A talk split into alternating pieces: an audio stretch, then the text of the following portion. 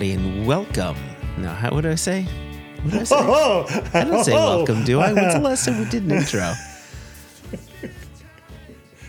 Um, well, you see, you've been spoiled by the Swiss chalet. That's the problem. Hello, everybody. This is Joshua Hatton with One Nation Under Whiskey podcast.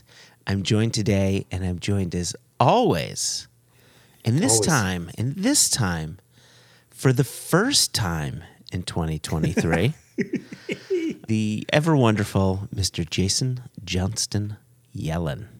Hey, Jason. Thank you. Yeah. I, I thought you were going to lead us into for the very first time. Mm-hmm. I'm coming to you all live mm-hmm. from the newly opened garden office. Yeah, well, I didn't want it to all be about you, you know? Yeah, you know. Yeah, start with the most important work your way down. Yeah, it was 2023. Well, you know what? This is a fresh beginning for you, isn't it? Is this is this like a clean slate for you, Jason? yes, yes. I, I've left my family home. I have moved to the bottom of the garden. I, I have everything I could ever wish for in my garden office except for a toilet. Oh man. If you had But I a, have had conversations with my local FedEx guy, and he has given me ideas. Have you considered just cutting a hole in the wall, like a butt-shaped hole? I don't see any glory in that. to be honest, I thought you were going to go with a hole in the floor. That's where I thought you were taking that. I didn't think about a butt shaped hole in the wall. Well, I think back to when my dad had his my dad for a while.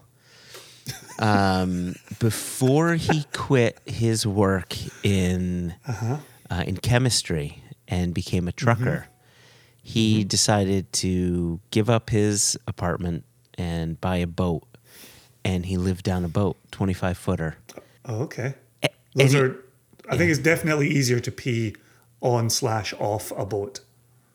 Well, the peeing isn't the problem, right? You, you've got the the the world as your toilet. Um, Speak for yourself, Mr. 49 year old.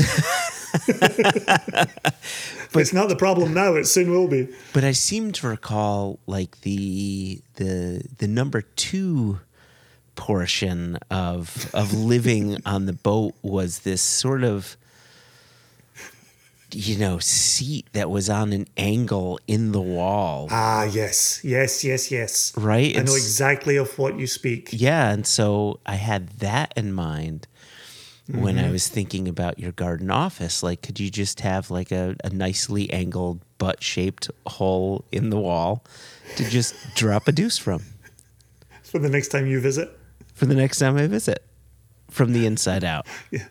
my my neighbors have specifically asked me not to stick my butt either out my window or out a butt shaped wall uh, in my office. This is, you know, what the problem with it is it can be accessed either way. So someone might just be passing. They're like, oh, hey, there's a toilet, and just make it. Are we using any of this? We're using all of this. Are we working on any usable intro material? All right. Come for the whiskey, stay for the how does one poop when one doesn't have access to a toilet? Jason, talk to me. We've done all the things. We don't we don't say so in transitions. We don't use one another's names in transitions. This one is serious. We have used them all. All of them. We're in a new year. Did New year, same old us. Yeah, yeah, yeah right. Fuck. You- you Wherever I go, that's Yeah. where I am. Uh, what dram or drams did you pour to celebrate the new year? Did Did you have some? did you think about them? I didn't. I didn't. You didn't. I didn't at all. No. no, I was in bed for ten thirty and just moved on with my life. I think. I think New Year is the worst time of year. I, I really, I actively dislike it, and What? Why do you Yeah, I actively just think dislike it's. it?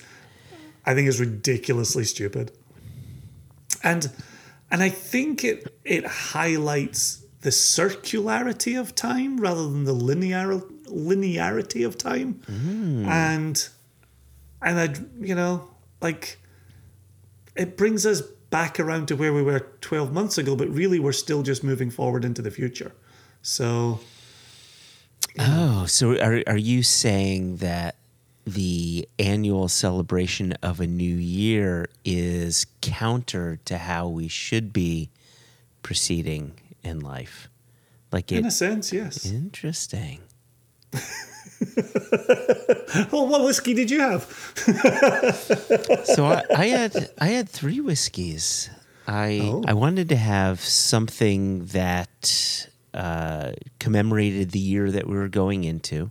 So I got a 23 year old Imperial by Exclusive Malts. Okay. Uh, it's the Bottled. only sherry, not the only, but the only open sherry cask Imperial that I own. Mm. When was it bottled? When was it bottled? I asked you first. This one was distilled. Okay, so there you go. It was distilled in 1990, bottled in January 2014. I'm looking at a tall bottle in your hand. Yeah, right. So this was Oh, part of his bird label. bird. I always like yeah, the bird labels. But it was a bird. Even when he did the bird label, it was in that s- sort of uh, more squat, wider bottle. This is in a standard tall round. I don't know if the whole bottling went into the went into this bottle. I think this bottle was his line sample. He gift, yeah, David Stirk gifted me this bottle, and I've you can see I enjoyed ha- half of it. You have been enjoying it. So that was one whiskey. Then the other whiskey was a Redbreast. Oh, there you go. Which one? Uh, so this was a small batch, cask strength small batch for Julio's Liquors and Redstone Liquors in Massachusetts. And uh, it's all, all from Oloroso sherry casks. A small batch redbreast. Is there an age statement on it? Oh yeah, actually, it's not. Yeah, so it's. I'll read this to you. you. Unique among whiskeys, Redbreast Small Batch is a single pot still Irish whiskey comprising exclusively of pot still whiskeys, which have been triple distilled and matured for no less than 14 years in a combination of bourbon and sherry casks. So And how go. long have you had that bottle, do you think? That's a good question. I've had it for some time. I bought this prior to the pandemic. And I and I okay. just I just opened it. I opened this on um, just a few days before Christmas Eve. Whoa, you've Yeah. been enjoying that. Well, I shared it. good company. Yes, yeah, I, I, right. Because we we had it, we had people over for um, latkes and like just whatever. So I shared this with those people, and that's where the majority of the damage went on this bottle. Because on New Year's Eve, we just had we had um, one couple over, and they don't drink. We just sort of you ate ate cheese and played charades, and I had a couple couple pours of whiskey. That's the closest one can get to drinking by oneself on New Year's Eve. I know there were other people present. You were kind of drinking alone. I, I was totally drinking alone, but I tell you, we we watched the ball drop. Well, we didn't watch the ball drop. We watched the Dolly Parton, Miley Cyrus thing for for about three minutes, and uh, it became twenty That's all it took. It became twenty twenty three, and we went to sleep. And I wasn't drunk at any point in the night, and I woke up feeling great. That's not so bad. It's kind of nice when you can wake up feeling great after a New Year's Eve gathering. You know you're getting old when feeling up, feeling great, like happens less often. My spleen didn't hurt. What's your third pour? Fuck. We're not going to start the year with an incomplete Joshua Hatton Mm. list. We're going to complete this list, hell or high water. Trying to remember what my oh, do you know what my third pour was? I know what my third pour was. Was it your whiskey of the year? Oh, easy. It wasn't my whiskey of the year. It was the um, it was the Highland Park Hjarta. Oh, fantastic. Yep. Yep. And Yep. Dabby Dozy. Yep. Doesn't get much you went sherry, sherry, sherry. Did you say that redbreast was sherry or did you correct that? Yeah, it was bourbon and sherry. Yeah, it was sherry, three yeah. sherries. Yep. Well, can I can I get in on the action then? So, I tell you what I do like about the new year. All right. Not not New Year's Eve, not not New Year's Day, not not that part of things. In the new year, I like seeing friends for the first time and having that dram of the dram that will set them on the road into that new year, mm. right? And so I had, I had a, a good friend over on uh, Thursday, Friday. yeah, time. How does it work? it must have been, gosh, Tuesday into Thursday. It was Thursday. It was Thursday. This is all good material. Thursday. how does Jason? How does Jason remember days of the week? Um, Can you extend this part of it? was it Thursday? I can check my calendar, so I'm hundred percent certain. Um, so he came by on Thursday, and I broke out a whiskey that is. It's from a distillery that, that I don't normally dabble in, and, and he certainly doesn't dabble in. But it's it's a distillery that's spe- taken on special meaning because of of you and and your involvement in my life Interesting. and and then it's a selection by someone else who has taken on more importance in my life hmm. and and it's a cracking dram absolutely cracking and great highland incredible sherry presence first fill sherry butt Okay. bottled at 66.6% alcohol Oh, jeepers. I can only think of From- one. Yeah. signatory to celebrate the 20th anniversary of the Whiskey Exchange.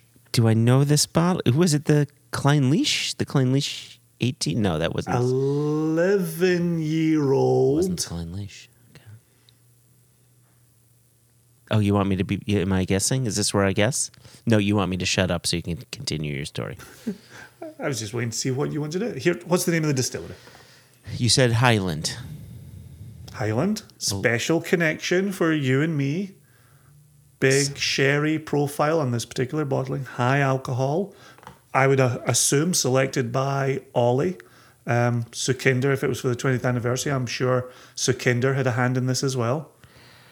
a Highland distillery that I gave you, like you found an appreciation for this distillery through knowing me. Ben Nevis. It's a good answer. We actually followed it with a Ben Nevis. Okay.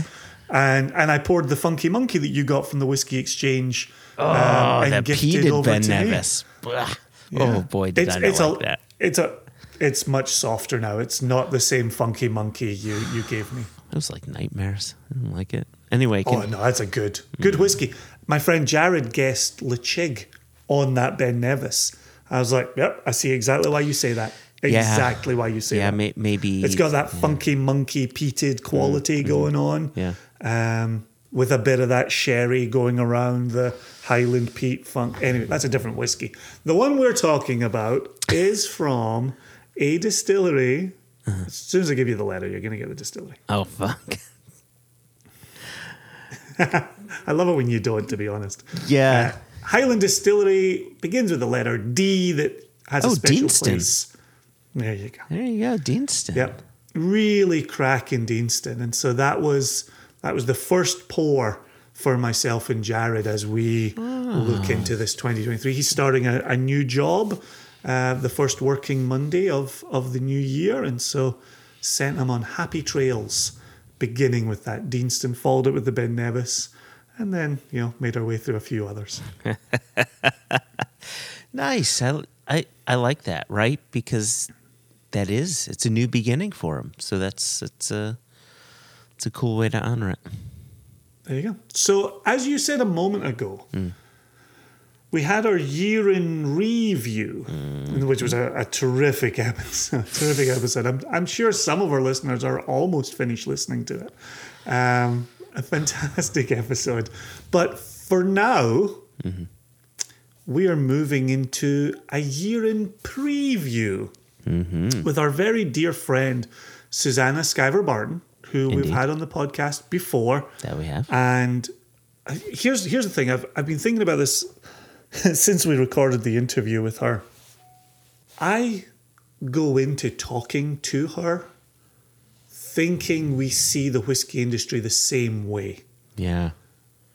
And coming out of talking with her, I'm always struck by her perspective. And she always says things that I haven't thought about. And she always, you know, reflects upon things that I haven't thought about. And even when we get to this year in preview with her, and we, we talk a bit about 22, gosh, we get into the last decade of whiskey. Yeah. And we use that to inform what we're looking at as we're going into 23. And there was there's a part that'll come up later on in the interview that when she said it, I thought, yeah, you're so right. That that is a something we should be watching out for in 2023 and Yeah. discussing more in 23. I thought it was really excellent. And so yeah, I wanted to make that that particular point clear. Her perspective is pleasingly different from my own. Hmm. Oh, I like that. Here's something that I liked about the interview. Like you had said, we we had Susanna on before, but s- similarly to the reason I selected you and Morgan, you know, last year as my my my episode of the year, my favorite mm-hmm. conversation of the mm-hmm. year, it was because it was getting together with with an old whiskey friend and and talking about whiskey. That's a ton of fun, and and it's nice getting together with Susanna because a she's a friend, she's a lot of fun to talk to, but exactly what you said, she's one that that I would always follow her articles and and read because well, it's because of the very reason we brought her on to the podcast. She has her finger Yeah. on the pulse. She this is her Yeah. life. She she kind of breathes it and is she's paying attention to so much of the industry that we simply don't have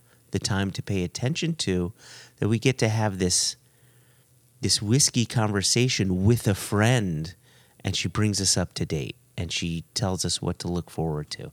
I really liked that and I think listening back and editing back to it, I, I already feel as if this episode is a contender for for an episode of the year. It's it was it was just it was just great and and interesting, and I think too. Sometimes I come to an interview and I'll have some questions in mind, and I think I do an okay job it's conversations like the one we had with Susanna where I felt I really needed to rise to the challenge and ask different probing questions. I, she, I feel as if she kind of forced me to ask better questions, and uh, and I and I kind of liked that about this conversation. I was thinking during it when we'd set up the interview with her, and, and for the benefit of the listeners here, we'd sent an email saying, okay, this time, this place, this link, you know, let, let's make this happen. And, and and we had called it from the very beginning a year in preview. Mm-hmm. And and Susanna had written back and said, Well, let me know if there's anything in particular you want to ask about. And, and we'd responded and just said, look, it's just the industry writ large, you know, like mm-hmm. 23. And as we then, you know, transitioned to the actual interview, and as listeners are about to hear in just a few moments, the first question is, so, so what do you see in the future? and she said, and, and, and she's kind of like, well, where? Yeah. Who? How? She's like, that's kind of broad, but then she starts going into it. Yeah. Right, right. And and as we went through our conversation, you know, we spend time, a lot of time, on bourbon. I didn't expect that going into our interview. We spend a little bit of time on single malt scotch. That's always my number one focus. That always takes up most of my brain. We go into American single malts. That's an exciting addition that is definitely roaming around in my brain. We talked consumers, we talked retailers, we talked wholesalers, right? We covered that three tier system. So there's there's a lot on the table there. Mm-hmm. And it's it's teasing out distinct aspects of this industry yeah. writ large. Yeah. Yep. Yeah, listen, I don't I don't think that there's much else we could say. I think we should probably just hand it over to our conversation with with us and Susanna and then once we come out of that conversation, we'll have a bit of news to share and we will finally do a tasting of our fourth and final blind barrel sample that we received from uh, from Seabass. Let's go.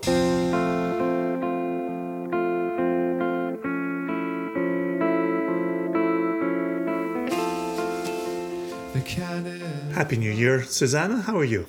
I'm doing great. How are you? I am Dicky Boo, and I am very excited to kick off the year talking to you about everything that 2023 can possibly hold from a whiskey industry standpoint. Everything, every single thing. All right, Every, all the things. Did you Don't. see our last episode was four hours? we have all the time in the world to discuss this in minute detail. Great, we're going to be here for a while. Yeah, do not leave a single detail out. You cleared your whole calendar for this. so, uh, can I can I ask you a question? Since it's an interview, I feel like it's the right thing to do. How did you think 2022 went with the industry? Uh, overall, like across all categories of whiskey, eh, it yeah. could have been worse. It was an it was an improvement. I thought it was only us saying that. Okay, cool. no, I think it was an improvement on 2021 and 2020. Mm. Um, it was heartening, you know, to have a full year of having no um, tariffs, at least for Scotch incoming to the U.S. I can't remember when mm-hmm. the UK mm-hmm. lifted their tariffs on American. That might have been 2022. Time is meaningless now. It was. Um, so that'll You're be, correct. but that that's very optimistic and gives, I think, it's very positive coming into this year too. Um, you know, that's such a broad question because we can look at it from the yes, point of is. view of tariffs and and pure cold numbers and data. But I think we also can and will and should look at it from the the perspective of just the consumer and the whiskey drinker and what was the year like for them. And I think it was very dependent on what you were trying to drink or drinking in, in 2022. So if you were like you or me or Josh and trying to drink, yeah. you know, good single malt scotch, I think it was a, good, a great year for that um, because good single malt scotch was not really going up in price for the most part. I think prices. Mm, interesting. Well, interesting. Uh, after 2019 and into 2021, I think mm-hmm. things held last year. Um, mm-hmm. If you're trying to drink everyday bourbon, fine. But most bourbon drinkers, or at least the ones we hear from, are trying to drink more than just everyday bourbon. And it was another difficult year um, if you were chasing after the the trendy stuff the hot stuff. Yeah, that's a good point though about the bourbon. I think one of the things that that I saw change, and, and maybe you'll agree, maybe you, you you'll disagree. And this isn't exclusive to 2022. It's been a bit of an evolution. Was that the description of what an everyday drinking bourbon is mm. has changed, right? Like mm-hmm. Blanton's was an everyday bourbon.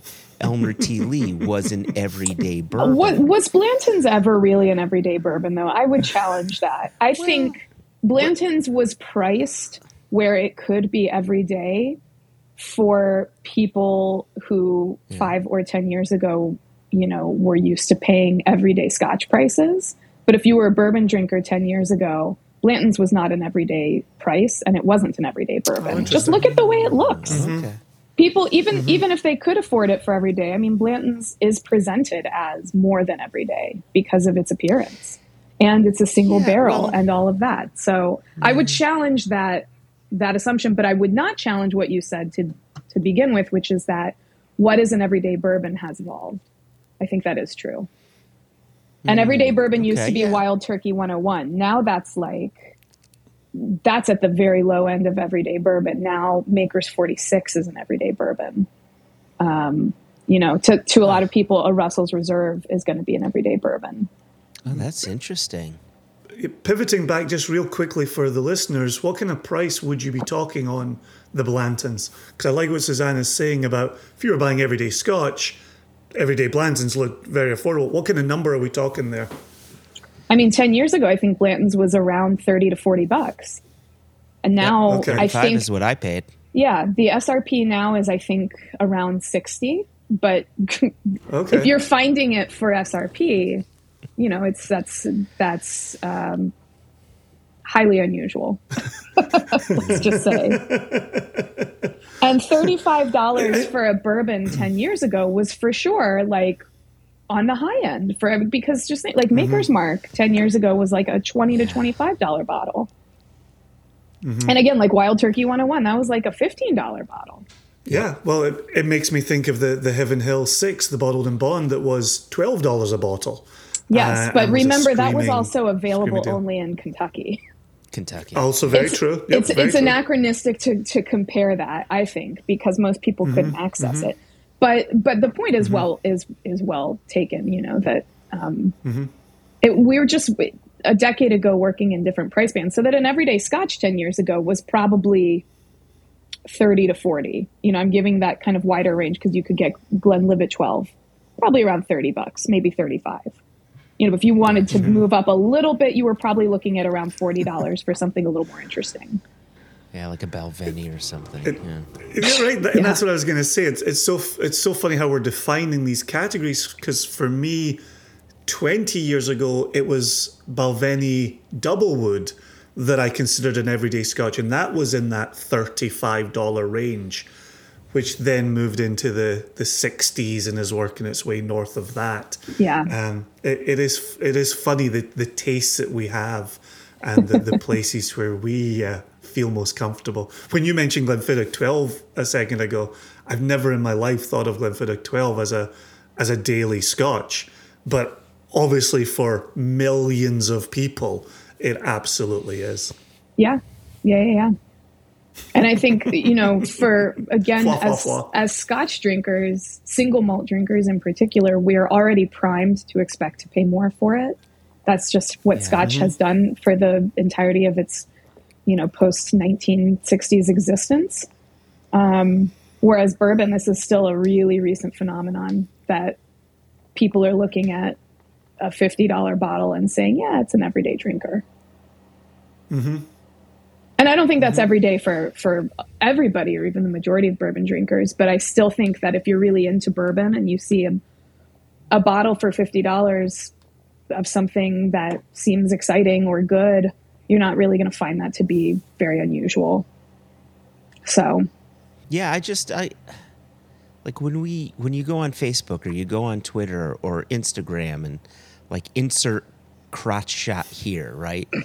Um, that that's what we see, and, and that's what you read about, right? In in the magazines, you're reading about the fancy, the special. Meanwhile, go into any shop that isn't on the East Coast or on the West Coast, look on the bottom shelf, and you're going to find plenty of handles of 40% bourbon or some sort of a American whiskey blend still at dirt cheap prices. Like, do we just simply have a skewed view of it because we're so in the thick of whiskey?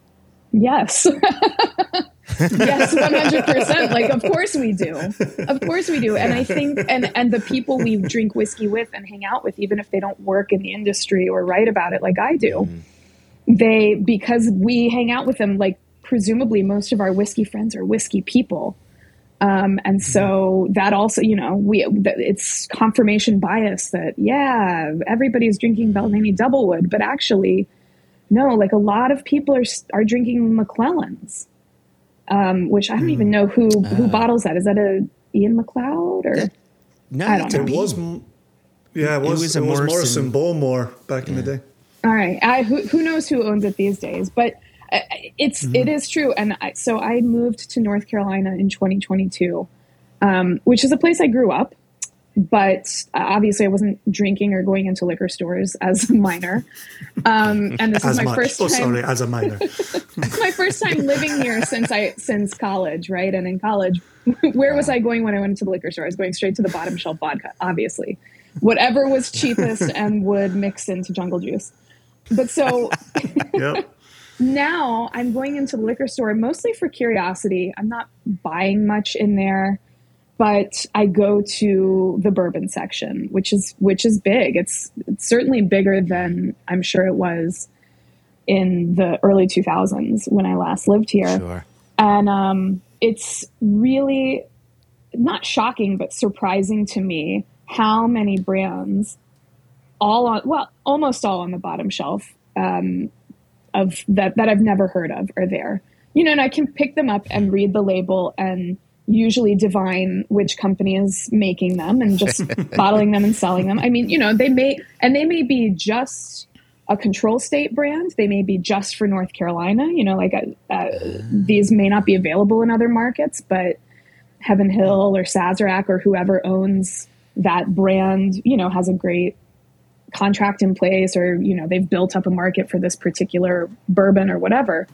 But, but I do find it interesting because I've, as, as a writer, never had any exposure to these brands at all. And frankly, if I go to someone's house who's not really a whiskey person, but like they know I am, if they offer me a whiskey, they'll bring out like, oh, hey, here's my Gentleman Jack, or here, you know, I've got some great sure. Maker's Mark, or you know, they they bring out nice stuff for me, which I appreciate. But I'm so interested in these these really cheap plastic handles. And one of these days, I will pitch a story to someone and, and hopefully they'll they'll bite and take it about like drinking drinking these no name bottom shelf whiskeys of the control states. Um, just I don't know. I don't know if it would be a particularly interesting story, but I think I, you know if I could get the companies to talk to me about them, it might be.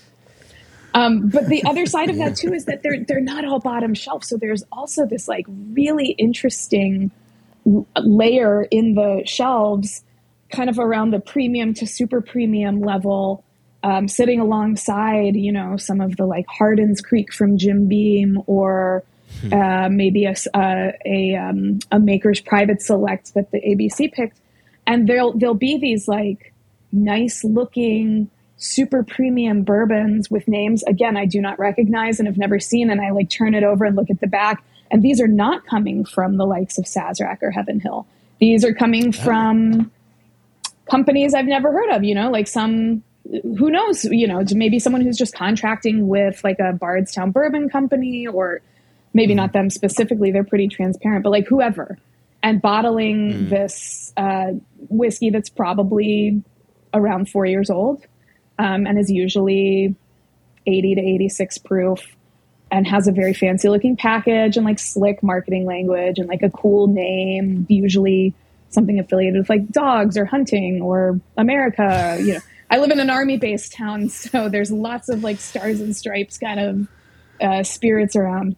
Um, and those I yeah. find very interesting too, because again, I bet the whiskey itself is not actually that like compelling to me as a serious whiskey drinker, but the the marketing, right, or the existence of that bottle on the shelf is providing some kind of reason for people to pick it up unless of course like the abc stocks it as a one-off nobody buys it and then they don't stock it again but mm. that was that was actually one of the questions i was going to ask you is is this realm of marketing and do you think people consumers are defining themselves by the spirit they're drinking or are they defining themselves by the bottle and the package that they're putting on their shelf and pulling out for friends who are coming over. When you say defining themselves by the spirit, do you mean like the style or the specific brand? The the the actual liquid, the flavors, oh, the profile, no, the texture. To some extent, maybe. Um, I think the mm-hmm. subset mm. of of people who are really into um, barrel proof or like super oaky bourbons, um, maybe, yeah. Mm-hmm. Um, but I think for a lot of people, it's much more brand based. Um, and not to say that they're loyal to a particular brand or you know i'm a I'm, i mean of course you still have people who are i'm a jack daniels guy and like that's great like mm-hmm. jack daniels really mm-hmm. that's the brand you have to think of when someone's like super loyal it's jack or jim or if they're scotch drinker johnny mm. Um but but i but i do one of those I, guys i think it's not overtly packaging and marketing no one would be like i mm. i you know, like this is my favorite bourbon because I love the way the bottle looks on my shelf. Of yeah, course, yeah, that's true. Yeah. A lot of people lo- look at you can. All three of us are surrounded. You know, people won't be able to see this, but we're we're talking on Zoom, and we're all three surrounded by shelves of bottles. And I love the way various bottles look on my shelf. Um, and I mm-hmm. think that's true of everybody who drinks spirits as more than just a, a, way to get drunk, you know, who's interested in spirits and, and drinks them as a hobby, but no one would admit to I bought it for the bottle. I mean, maybe if it's like a really novelty bottle, but usually not. But I think the bottle is part of that where people are yeah. caught up in the in the story. I know every marketer in the world talks about storytelling these days. Um, but it is really true. People people want to feel that whatever they have chosen to put on their shelf and put in their glass, you know, has some meaning for them. And who can blame them?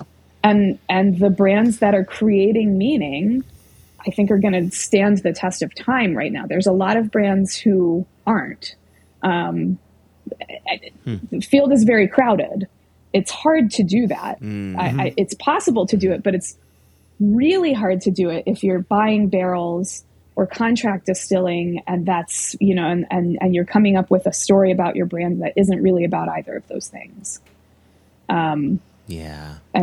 so I just realized I'm saying this to two independent bottlers, but it, but you guys obviously, you know, strike a different chord. You are obviously independent bottlers. That's the whole point of your company. You mm. talk about the barrels, you talk about where they come from. The story of each Correct, yeah. distillery that you work with becomes part of your story.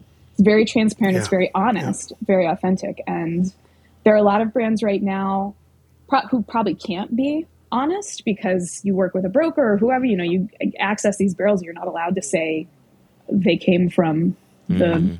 1792 distillery or whatever. But at the same time, you know, at the same time, you can't really. I don't think they're they're making so much of an effort to uh, develop a real point of access for consumers, other than the bottle looks great, the whiskey's fine, I don't want to go I don't want to, you know, put anybody down, but I'm exhausted by the number of brands that come out that are sourced bourbon that are fine, the bourbon's fine. I'm sure the people who are making it are just decent business people, but there's just there's nothing there. It's an air sandwich as far as story and as far as me as a journalist like I, I, I hate you know we I hate to say it, but this is the truth. Like stories that people want to publish are stories about what's new, what's exciting, what's different. Another bourbon that comes from wherever, MGP or undisclosed, that is four to six years old, that is 70 to 80 dollars and that has a name no one's ever heard of and nothing really compelling about it. It's very hard to write about. It's very hard to get excited about it and that, that's why I thought it was the right time in the conversation to ask you my question because it seems like you could be a business person, you could join all the dots, you could have liquid in a bottle, and then you stick an American flag on it, or a hunting dog, or another racehorse, and now you've got quote unquote a brand. And I'm, I'm obviously it's resonating with people that I don't know, but like how is that resonating how is I that landing i don't i don't think all of it is resonating i think a lot of mm. these brands are finding success because it's frankly really hard to get allocated limited edition you know more interesting bourbons mm. if you you know yeah. the demand is too high right now so they're they're succeeding because people just want to buy something different and that there it is there's something different and maybe they drink, take their bottle home, drink it. They're like, okay, that was different. It wasn't different enough for me to go and spend another 75 bucks on it. But, you know, I don't regret that mm one purchase, but that's not how you, obviously, that's not how you build a, a, a brand for the long term. Um, it reminds me a lot of probably like five or seven years ago, um, there was this real boom in Irish whiskey brands, all sourcing from Cooley. Yeah. All yep. around $30, all with like an Irish sounding name and, you know, green packaging and shamrocks or whatever, and all tasting exactly the same. And good because mm-hmm. Cooley is delicious, but, yep. um, mm-hmm. but they all kind of just flooded the market all at once. And, uh, of all the brands that came out around then, maybe there's two or three I, that are probably still sort of in with decent distribution, maybe making some sales. But I think a lot of them mm-hmm. just faded away. Um, it, mm-hmm. You know, because they offered nothing different for consumers, including you know at that point they didn't even offer any different stories. You know, I think some people are enjoy the like Irishness of just it's an mm. Irish. Oh, it's an Irish name. Oh, from the old, oh, the old county with the old folks. Um, but but most whiskey drinkers now, and even five or seven years ago, weren't. You know, it was even if you're drinking Irish whiskey, you were drinking Jameson or you were drinking Redbreast, mm-hmm. and in between, yeah, there wasn't exactly. that market yet. There is there is now, but there wasn't then. It, it's, mm. it's interesting though that you know I, I like that you brought the Irish part of it into the conversation because I forgot how much that that started to mirror what we had been seeing in the bourbon world. And just really quickly back to the bourbon world, I had, I guess, wrongly assumed that after the the the Templeton Rye incident, where they got into a bit of trouble, right? Well deserved. That you, yeah, they actually but, but did it, actually lie. Well, they did, um, but but the, but the thing around that was it, it really seemed to be this. There seemed to be a segment of people calling for transparency. Like, wait, wait a second, what are we drinking? This isn't made in such and such a state. They're getting this from you know. And for a while, it thought like, oh, we we might start to understand where this liquid is actually coming from, and maybe we'll get some real stories. Meanwhile, there's plenty of you know horse brands or uh, Uncle Jebediah's sour mash. you know, my great great grandpa. You know, all all of this stuff. I I had hoped we'd get more toward transparency, especially in this modern internet age. As we're looking at 2023 and beyond, do, do you see a place for that? Do you see the evolution towards more transparency, or do you think we'll still like revert back into this more comfortable position of great granddad's whatever or patio tools, you know, you know, single pot still, no, you know, I, whatever. um, I I I think we are in a better place than we were since the the Templeton time and also we have a lot of runway. Um, it's not it's not a linear progression, right? It's not. Mm-hmm. We can't just go from A. I mean, we could, but we haven't, and we won't just go from A to B all the way to Z because um, it's not a unified force of people calling for transparency. The bourbon consumer segment um, at the time of right the Templeton incident was, I think, had a higher concentration of kind of uh, diehard whiskey nerds and people really mm. into whiskey as as a more than just a casual pastime, but like you know, yeah. Uh, and so it felt like yes, okay, we're all pushing for transparency and Templeton got, you know, judgment handed down to them in court. I think they had to pay back a bunch of money. That felt like a great win. Now we're seeing very few companies overtly lying now. But yes, the, this sort of lack of transparency about who made the whiskey, where, where did it come from, whatever. The consumer segment, I think, now has a has been diluted by people who have come into bourbon for whom that is a less important value. I don't. I still don't think any bourbon mm. drinker is okay with Uncle Jebediah's. You know, oh, it was Uncle Jebediah's recipe. You know, for this bourbon, and I think most bourbon drinkers are very skeptical of those claims now, but not all. And there's and there's enough people in the you know out there buying bourbon now that these kinds of brands you know can have a hope of selling their bottles. Um, again, I don't think that that's a way to. Uh, I don't think that's a long term strategy, and I think most of them are not going to find extended success there. Um, and meanwhile, I, I, think the push for transparency, I, I think you can already see what that has yielded. Look at companies. Um, we talked about Bardstown Bourbon Co. a minute ago.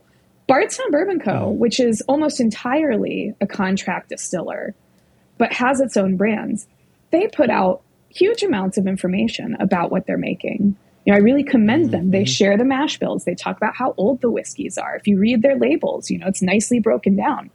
And they're not the only one. I think there are a mm-hmm. lot more distillers who are responding to the call for transparency with sharing of information, talking about, yeah. you know, and sometimes it's just straight up part of the marketing strategy like oh well we'll tell you what level of which warehouse these barrels aged in because we know like you're really into honey barrels from particular warehouses. Yeah, but that's okay. Yeah. You know, it's still it's still information that they're sharing. And as they do that, we the consumer start to expect that more and more and thus demand it of the companies mm-hmm. who aren't doing it. Yeah. Um, so so it's it's a mixed bag, but I still think that that we're trending towards continued transparency. What I'd like to see is more transparency from companies about things that are not um, strictly related to just the hard production of the bourbon, but like, how about transparency about how you treat your workers? Transparency about mm. um, environmental uh, efforts that you're doing. You know, talk about um, how you're reducing your wastewater or, or whatever. Some things that I think that's the next level of transparency that I am mm, hoping the industry starts to um, share. Because I, I, think there are again a lot of success stories to share in there. I mean, whiskey making is a resource intensive um, process, but there are definitely uh, distilleries making strides in reducing their carbon footprint, in recycling their wastewater, in you know this or that, and they should be making that a part of their message to consumers. Um, so the consumers yeah. know that this is an important thing to value as well. Yeah. Mm-hmm. Yeah, it's mm-hmm. it's it's interesting. You know, I I'm seeing that on the Scotch whiskey side of things, right? With Ardnamurchan and Nc'nean, and then you know with Islay Distilleries, really you know putting a focus on peat and and what that does to the environment Meanwhile, gardening centers are are responsible yeah. for 99% of the whole peat yep. stuff, but that's yep. another story. 96 um, to be fair. Oh, all right, 96. I think uh, that so, ban is now enforced. I, I, think that's now happened that garden centers are now out of the peat business. Oh, I oh, thought that great. was a, I was just about to say I thought that was a 2023 thing guess what, kids? It's 2023. Welcome to the year in preview. so, so yeah, so uh, like we're starting to see that, and there you go, year in preview, right? 2023. if if we have the year right, you know, you have you've got the UK government putting a ban on on peat for garden centers, and you have distilleries really paying close attention to what their production does to peat. I guess my question to you, because you really do have your, your your thumb on the pulse. You're the writer about the new stuff, the new and exciting stuff. Are you hearing whispers of more of that? And and do you think do you think it's consumer driven that they're looking for this? Do the consumers care about it, or are the consumers will the consumers learn to care about it as more producers embrace these green initiatives? I think it's both, but more the latter. Um, mm. I think consumers are not aware that they should care about it. There are a lot of people who care about the environment, who care about impacts on you know mm-hmm. local uh, flora and fauna or whatever and they sure. have mm-hmm. absolutely no awareness of uh, how the whiskey industry fits into that um, because why would they you know most people who drink a bourbon or a scotch are never going to visit a distillery they're probably mm-hmm. never going to even be able to tell you what fermentation is and that's perfectly hmm. okay um, mm-hmm. I think a lot of people who drink whiskey may not even be able to tell you what its base ingredient is. Um, and again, totally okay. But these are mm-hmm. potentially also people who go to the store and buy organic meat or um, uh, or vegetables, yeah. you know, or or people who are looking for fair trade coffee. People who have yeah. values that they express through their purchases um, mm-hmm. and that they have you know learned about and decided based on years of education whether self-education or education from from the industry you know about about the differences what's the difference between a, a, a cage chicken and a free range one you know what's the difference between yeah. this or that and so i think and and materially it, you know what ends up in the bottle is there a difference between something that's made at a plant that you know has reduced its carbon footprint by x or y and and something that isn't no you're not going to be able to taste that in the whiskey in most cases mm. but that doesn't mean it's not important uh, so yeah. yep. I, I think i think the industry has to lead here and i certainly think um, small distillers like you named Ardnamurchan and, Nc'nean in Scotland. Yeah. And there are craft distillers, lots of craft distillers here in the US who absolutely have made those values part of their operating procedures mm-hmm. and part of what they talk to mm-hmm. people about, but they are small. You know, we need we need yeah. to have the industry leaders doing that too. And I want to give some credit, like Diageo, I get press releases from them every now and then about this distillery or that has been made carbon neutral, and they they have put money into lots of impressive technologies. And you know, I I, I want to give them a shout out for that. Um, nice. But that's not you know like where are they talking about that? You know, on the side of the the Bulleit bottle or the Johnnie Walker box. You know that the, they're they're expecting yeah. they're expecting some coverage from the media, and they get it sometimes but that's not enough. You know, that needs to, I, I think we need to start um, telling. lots of brands are like, we want to tell a new story about whiskey. And I'm like, great. This is a new story you can tell. This is a new framework, a new framework through which you can present whiskey. But very few are doing that at this point. Perhaps because very few are able to do that. You know, like a lot of distilleries mm-hmm. are mm-hmm. not anywhere close to being environmentally friendly, and maybe you know the companies are working on that. But again, these these little guys um, who have built that into their business from day one, uh, hats off yeah. to them. They're gonna they're they're going to lead the way for now, and then if some larger players get involved, that's when the momentum I think will start. Yeah, I also wonder if, for the consumer, there's a certain cynicism that at this moment, being environmental becomes a marketing ploy. Totally. And when you th- throw around words like carbon neutral, the consumer rolls their eyes and, well, of course you are because you think that's what I'm looking for. Mm. But th- there are obviously real conversations to be had there and I and I think having producers take on a um, a role there that moves beyond the marketing and, and the simple market release, I think can really help and and help get the consumer hmm. beyond that cynicism as well. You know, it's it's it's been true for a good few years in Scotland. You go around a distillery, and at some point they'll tell you about the water treatment plant that's behind that line of trees if you look out that window over there. Yeah. But, but but it was never really rolled into anything bigger than that. It was no. more just a here's the point at which we tell you to trust us on water. Moving yeah. on. No, I, I totally agree with you. And I think the, the big distilleries, the big players are going to have to make peace with the fact that at the beginning, this is not going to be something with ROI. You shouldn't be mm-hmm. talking about this because you hope it will sell more bottles. You, you should be talking about it because it's a real part yeah. of your operating ethos and the way you make the whiskey, and it's important. And I think it's important for the long run health of the industry because these issues are not going to go mm-hmm. away; they're only going to get worse.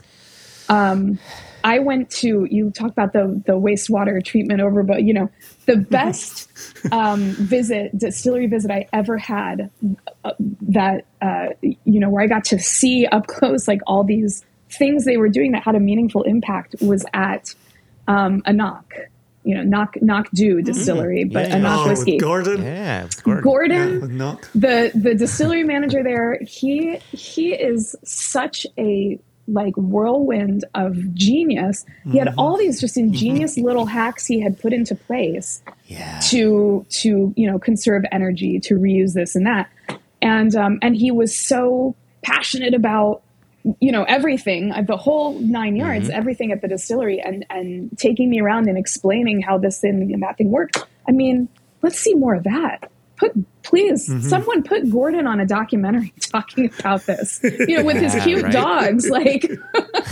that, and where's and, and, you know and, and and and where do we ever hear about that i mean you know, I don't know that IBHL like even fully understands maybe the gem that they have in, in Gordon. I'm I'm totally singling out Knockdhu in particular, but um, you know, there's just it's uh, yeah, it starts there, and it, it can't be it cannot be greenwashing for the sake of moving more bottles. It's yes, not going to work. Hundred percent. Well, Hundred percent. And people yeah. will see through it. Yep. I, I, I think I think people will see through, and I, I also think I want to say I want to say this right. I want I want this to come out as a as a neutral statement here. You will get a story from this distillery, that distillery, Diageo, Pernod, whomever, and they'll talk about their green initiatives or they'll talk about whatever, and that information doesn't necessarily get on to the label or onto the branding because the branding is very specific if you think about um, a, a large demographic of the of the American bourbon drinking consumer, we have we right now have this sort of cultural divide of left and right. And you've got the left that don't want to do what the right does, and you have the right that doesn't want to do what the left does. And typically speaking, the left is associated with green initiatives, climate change, how could we fix it? And the right says, what are you talking about? It's you know that's that's not my concern. My concern is something else. And then you've got brands that are like, this is my hunting dog. This is the dead elk that I kill. You know, I'm just using terms here. And people on the left are like, that's not what I'm about. I want to, you know, you know, treat wildlife nicely and so on and so forth. And so my point is, with with all that laid out, do you think that larger companies have a little bit of trepidation in updating their marketing to talk about some of these green initiatives or talk about some of the other things that they do so that it fits with those with the the mindset on the right and the mindset on the left. Yes, totally. And I would also say they they lack imagination because yeah. um, of course they're afraid because they're seeing it as a binary. But I, I, there's a lot more gray area yeah. in there you know? And and it's not like you have yeah. to hit people over the head with carbon footprint this and you know whatever environmentalism that. Of course not. There are so many ways to talk about this stuff that are not polarizing. And these i don't I, you know and i just don't see these companies trying very hard. I don't. Because go like again mm. look at a small craft distillery I'm trying to think off the top of my head of someone in the U.S. who I really um, want to hold up as you know. It'll come to me as soon as we've ended this conversation, of yeah, course. Exactly. But but but there but there are at least a half a dozen for whom these issues are a core part of how they operate, and. I bet if you went to them and said, "Hey, who drinks your whiskey? Is it Democrats or Republicans?" They'd say it's everybody because they like our whiskey You know, they they're Yeah. interested in what we're yep. doing. They see they see us doing, you know, having these impacts in our community, economic impacts, but also environmental impacts. And you know, and they want to support a small business that's um, you know working in this area.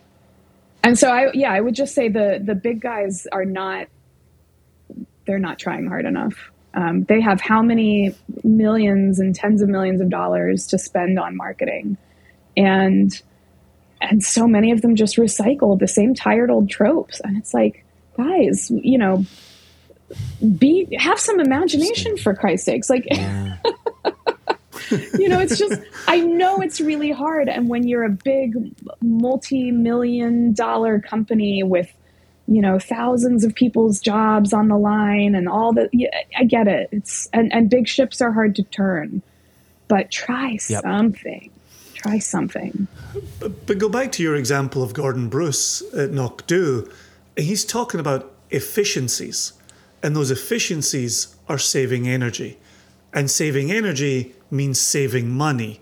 And saving mm. all of those things saves the environment. Mm-hmm. Like th- that to me is you can jump into that pitch, and it, it's not a pitch in the marketing sense, it's just a presentation. But you can, you can jump into that pitch at any point and see which one you value along the way.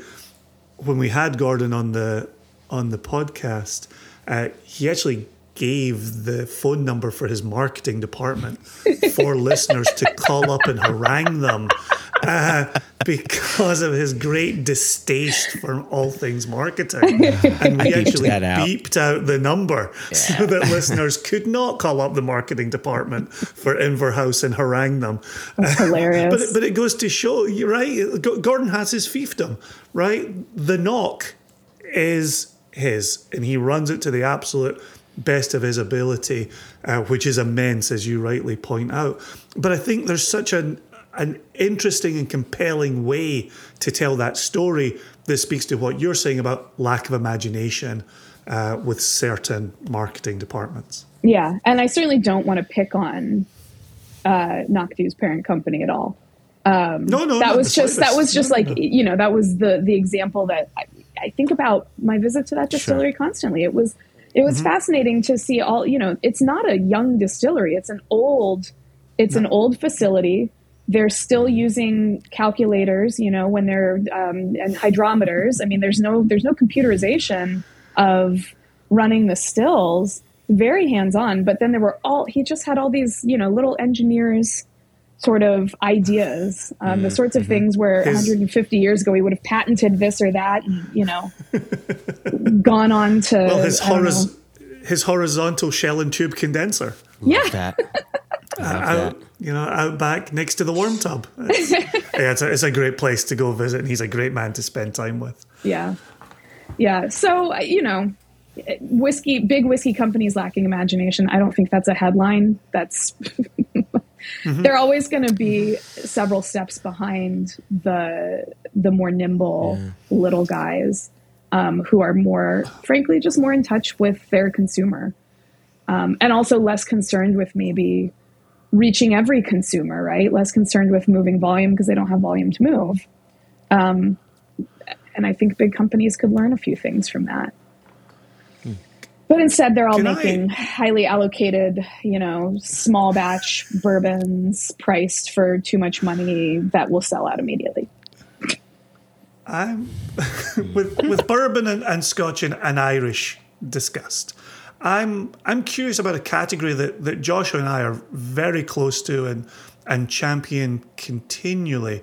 Um, but I'm curious your perspective and your experience in American single malt and and what have you seen there and, and what do you think 23 might hold for for that category? I think it was very uh, exciting when the TTB announced they were on the cusp of formalizing the regulations for American single malt, and then we haven't gotten there yet. It's continue to sit on the cusp, teetering a little bit. Um, It's getting uncomfortable. I think We're I think it was it was a huge deal for the industry and and absolutely no one else. Um, mm. I don't. I don't yeah. think. I, the the number of consumers drinking American single malt and seeking it out are minuscule. I don't think most liquor store owners are terribly excited by it unless they are a whiskey specialty mm. shop. Um, mm. I, there is so so so much work to do. I think the that distillers are capable of doing it, and I'm excited. I really do think that American single malt is going to cement itself alongside bourbon and rye um, in the pantheon of great, truly American whiskeys. But it's a long time before that happens. You know, there's just mm-hmm. there's a lot of still so much consumer outreach to do, and so much. Just as you know, if you ask even a even someone who's like a pretty interested whiskey drinker, hey, do you know yeah. what single malt is? What are they going to say? You know, a lot of them are going to say, well, I think it's scotch and maybe it's got peat or they're not, they're, I, yeah. they might, I think it's made from, from grain.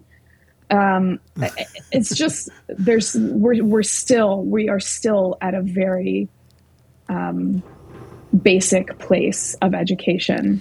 And that's okay. We're farther along than we were five years ago. Um, I think it's yeah. massive absolutely massive that Jack Daniels released a single malt last year. Massive. Oh, yeah. Yep. Um, yep. That's at least because now they're going to be able to reach their audience, which is a hell of a lot of people. Um, their single malt does not taste like most of the other American single malts being made right now. That's okay. Mm. One of the things I love about single malt, and I think you guys do too, is that it is a very diverse whiskey in terms of flavor and yeah, can, variability. It's the beauty of it. Yeah. Yep. Yeah, yeah, yeah. Beauty of it. Um, yeah, still a long way to go, but but but we're starting. We're we're all already so far down the road. There's just a lot more road. Okay. Do you have a big player in North Carolina for single malt? Yeah. Mm. Do, you, do you have do you have any any one? Anyone that's uh, kind of at the forefront of it? no. Um, just... there's uh, North Carolina's craft distilling industry is still pretty small. The the state hmm. has not perhaps made it super easy for for craft distillers. Um, no, I and I actually haven't. It's interesting. Visited very many distilleries. I'm going to one next week, and it's my goal for 2023 to hit up a lot more. Um, yep. But smart. No, unfortunately, my experience with with the North Carolina whiskeys that I've had has been not good. but uh, but I, really but there's a lot I haven't tried, so I am looking forward to continuing to explore. that that really surprises me, given. I mean, my my understanding of of American whiskey and its history is is a bit sparse. It's a bit shoddy, but my understanding is that there was a period of time where North Carolina played a pretty decent part in the in the growth of the spirit. And so the fact that while there's this massive boom throughout, you know, most of the states, it's surprising that North Carolina seems comparatively small. There's just such a um, weird still weird subculture of like anti alcohol um, uh, folks around here. I mean, it's we are a really strict control state, and anytime uh, yep. um, the legislature tries to introduce reforms, uh, you know, the the usual characters come out of the woodwork and talk about how corrupting alcohol is, spirits in particular. Because North Carolina has a great um, craft beer industry, very thriving. Um, it, but yeah, I don't know. It's uh, it's a weird little place. I think uh, slowly things are coming along. There are more distilleries that have opened in the last, say, four to five years than um, like 10 years ago. There were probably, I don't know, a half dozen distilleries tops. And now there's a lot more. Um, I think it, the state's just behind other mm. parts of the country that that got into the movement earlier and made it gotcha made it easy for for people to uh, to open distilleries and make them into viable Mm-hmm. businesses. Yeah. Can I pivot just a little bit with, with 2023 in mind? I I had a question regarding a trend I started seeing in 2022. I'm curious if you saw the same and what you think it's going to look like in 2023. And that trend is more and more shops. Let me do this again. 10 years ago, 10 years ago, you would have the specialty shops that would have their own single barrel of McKenna, Blanton's, you know, insert distillery here. And that was a special thing. And you went to that store if you were a whiskey fanatic because they had this special stuff and, you know, Joe's mom and pop didn't. Fast forward 10 years and everybody I has know what their Joe's own mom and barrel. pop are selling. Yeah, right. Everybody has their own single barrel. In fact, they have multiple single barrels. But what we've what I've been hearing from some retailers is that those single barrels are not moving like they had been. They're sitting on more inventory than they than they had been previously. And so I wonder if you saw the same sort of evolution of that and, and what your thoughts are on 2023 and beyond for mm-hmm. that idea of the store pick. I don't talk to retailers the way you do, so I don't have oh, that okay. perspective, and it's really interesting to hear it. I, I will say, I definitely think the momentum of excitement for single barrels has diminished um, among the the sort of hardcore. Um, and I do think the hardcore bourbon drinkers, I think the more casual ones again are probably still, oh, a single barrel. That's different from the last thing I bought here the other day. Okay, let me try it. Yeah, sure. Um, But yeah, there's just, there's been a glut. Everybody has a dozen different single barrels. How, as, as the person who's going into the shop with a hundred dollars to spend, how do you choose? You know, do you choose based on well, I liked, I liked uh, the single barrel of this brand that they chose last time, so I'll get this Yeah. one again, or oh no, I'm afraid it might taste the same, so let me try something. It's just it's impossible, and um, I, I, I'm sure there's a name for this paradox, but you know, at, at retail of any kind, um, if you have too much choice, uh, it can be um, oddly paralyzing to where you just end up buying the same thing again and again. And I think maybe Yeah, we're seeing that ass. here. What is it? What's it called, Jason?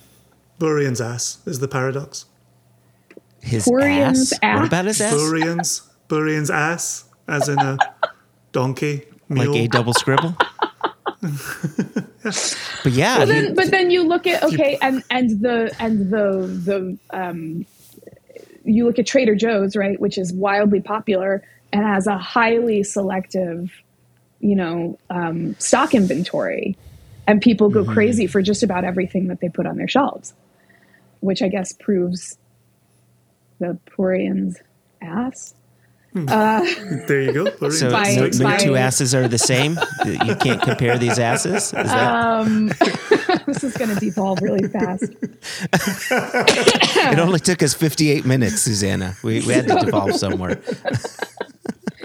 anyway, uh, it's interesting. It's interesting that you're hearing that from retailers that like the the single barrels are not moving the way they were, and I think it's just probably in large part um, due to the fact that there's a single barrel on every corner now, and not only Yeah. does this store have 12 single barrels, but the store two blocks away does too, and the one four blocks from that. And people just it's they're not special anymore. They're not of course every single Yeah. barrel is a snowflake, Yeah. but they're not actually that special.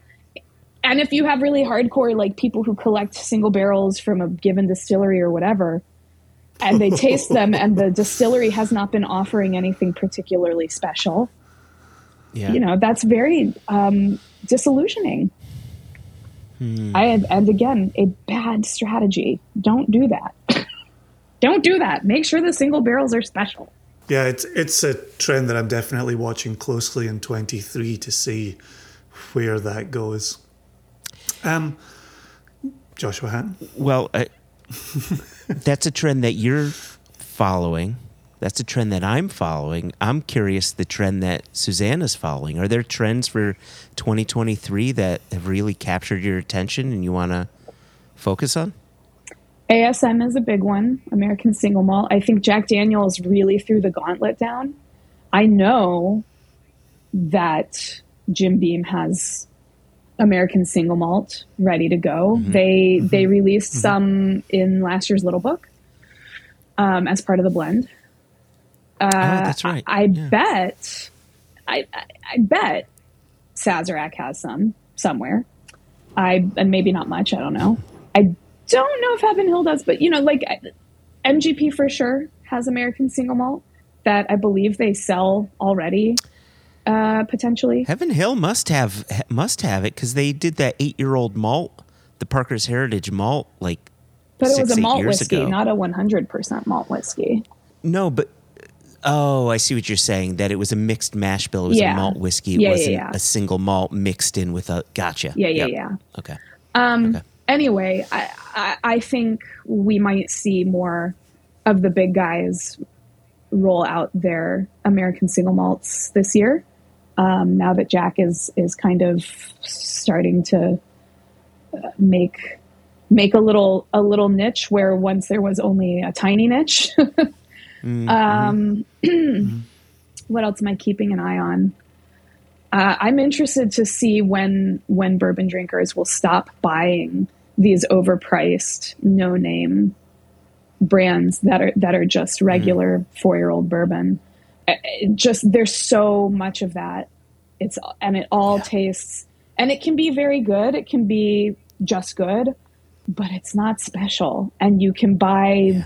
bourbon that's just as good from Beam Suntory, from Heaven Hill, you know, from mm-hmm. wherever yeah. for a lot less and with with the the stamp of authenticity because it's bottled under, you know, a real brand name. I don't know. I'm just like I'm exhausted looking at the prices of things now for stuff that's like fine, not but not exciting. Yeah. Yeah. So, what else?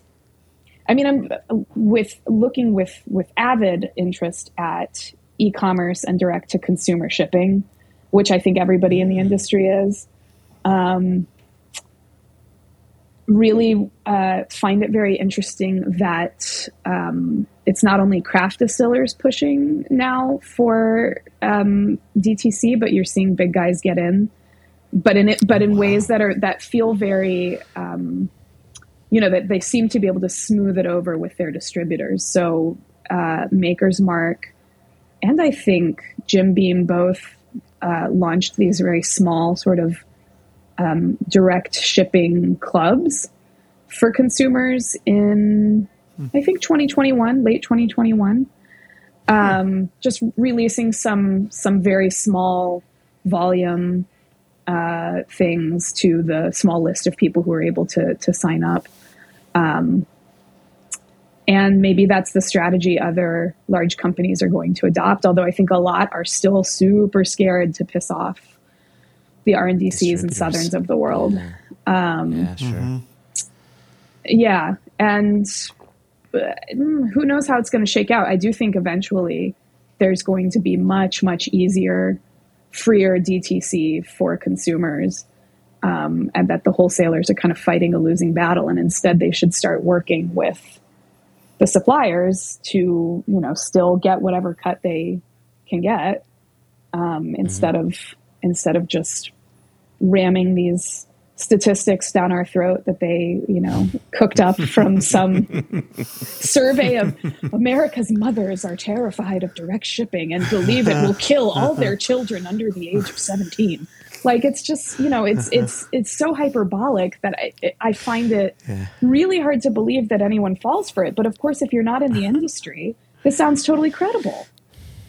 So, yeah, yeah, very interested to see if there's any progress on that front this year. I think it might be a stalemate, um, unless maybe there's a, maybe some individual states might might pass something. But I, I think the pandemic, you know, say what you want about the pandemic, it wasn't all bad. It, I think, started to present some fresh data that if DTC direct to consumer was allowed, children wouldn't be found drunk in the streets. and with DTC happening, well, they, they weren't drunk in the streets because they were drunk behind locked doors. But um, it's just no, I, I think it, right. It got to show that it was a lot of scaremongering that had occurred, oh, 100%. and really, as we've right, yeah. the, it, the, it, was about tax money. The thing that cut, kills me, the thing that kills me, is that DTC wine shipping has been widely legal and widely practiced for decades, decades. And have we seen the end of the world with children? you know, getting their bottles of Cabernet Sauvignon and, you know, passing out drunk in the corner? Of course not. But, but this demonization of spirits um, yeah. is so infuriating. You know, and, and the wholesalers, I think, are really painting themselves into a corner in a number of ways, but including in that way by, by demonizing spirits and saying, well, they need to be treated differently from wine. Well, why? Mm it's alcohol. Mm-hmm. It's all alcohol. Yeah. Okay. So a yeah. seven a seven fifty of vodka is going to get you drunk faster than a seven fifty of wine. That is true. Um, but if you simply explain to people that you don't drink vodka in a large wine glass like you drink wine, you know, you drink you drink an ounce or an ounce and a half mixed with whatever, or done as a shot if you mm-hmm. must. Uh, you know, I, I think I think it's so infantilizing to believe that consumers don't know the difference between a drink of a 40% ABV spirit and a 14% ABV wine. I just I think that's mm-hmm. stupid. of course we know. Mm-hmm. We can feel ourselves getting drunk if we have too much vodka or whiskey, you know. Um, compare, you know, if you fill a wine glass with whiskey, yeah, you're you're going to be in a rough place. But that's not how people drink it. and they're not going to start drinking it if we allow them to to have it delivered by FedEx to their front door. Yeah, it's also so interesting. We spend all this time saying, "Will anybody think of the children?" And now there are rumblings that Gen Z isn't a generation of drinkers, right? Yeah, like, like, is there? Do you think there's truth to that? I don't. I couldn't even tell you who Gen Z are. um, well, they're but, all under again, 21, so it makes sense. yeah, a lot of them are youngins. Um, you know, sure. Are they are they going to have a have different drinking habits than the generations that come before them? Of course. Millennials drink differently from Gen X, who drinks differently from Boomers. Um, mm. Are is Gen Z going to drink less? Maybe. Should the the industry panic about that? Absolutely not. I, you know, like it's just it's it, demographic changes and what do you do you you look at what those changes are and you figure out uh, how you can respond to that in a way that's responsible um, and and you know maybe it means making a little less money for 10 years um, or maybe you're changing what you make and what you offer uh, remember like whiskey. Gen- Gen Z is also smoking a lot more marijuana than, at ah, least legally, yeah, openly, right? Legally yeah. than previous generations. Yep. They have absolutely. other options. Um, I think it's great. I, I, I think a that you know different options are a positive thing because not everybody is the same. But we should hope that everybody can find enjoyment in the substance of their choice, the legal substance of their choice. Um, but B, you know, without without the changes sparked by um, changing tastes, changing demographics, you know, what is the industry going to do? They're just going to keep doing the same old thing. And eventually, I mean, sometimes that's good. You do. I, I don't want Glenfarclas ever to change. Um, mm-hmm, mm-hmm. You know, I don't want Springbank ever to to change. But other times, it's like, well, you know, I wouldn't mind seeing Jack Daniels raise their proof back up to forty three percent you know, where it mm-hmm. used to be. Um, there, I don't think we should fear those changes. We just have to ask ourselves, uh, what do we value now, and what do we want to preserve, and and how do we go about that? Yep.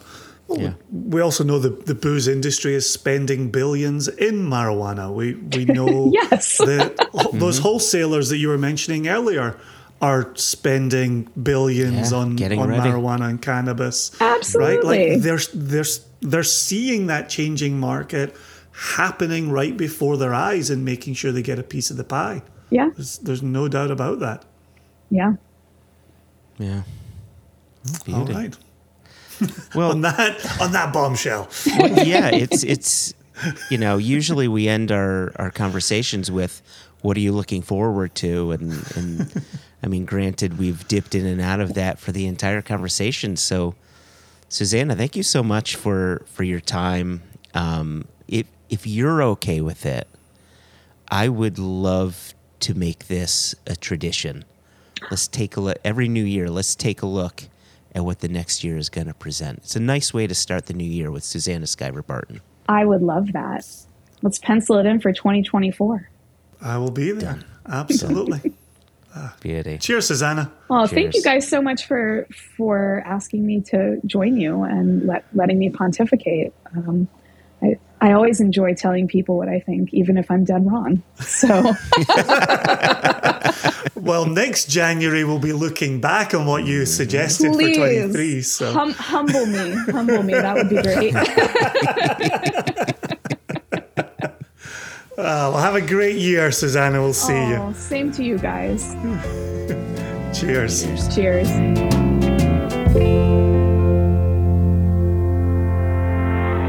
Thanks again ever so much to Susanna Skiver Barton. Susanna, it's it really is an honor to not just have you on the podcast, but to to call you a friend. And we look forward to connecting with you again this time of year come 2024 when we get to look at the 2024 year in preview. That's going to be exciting.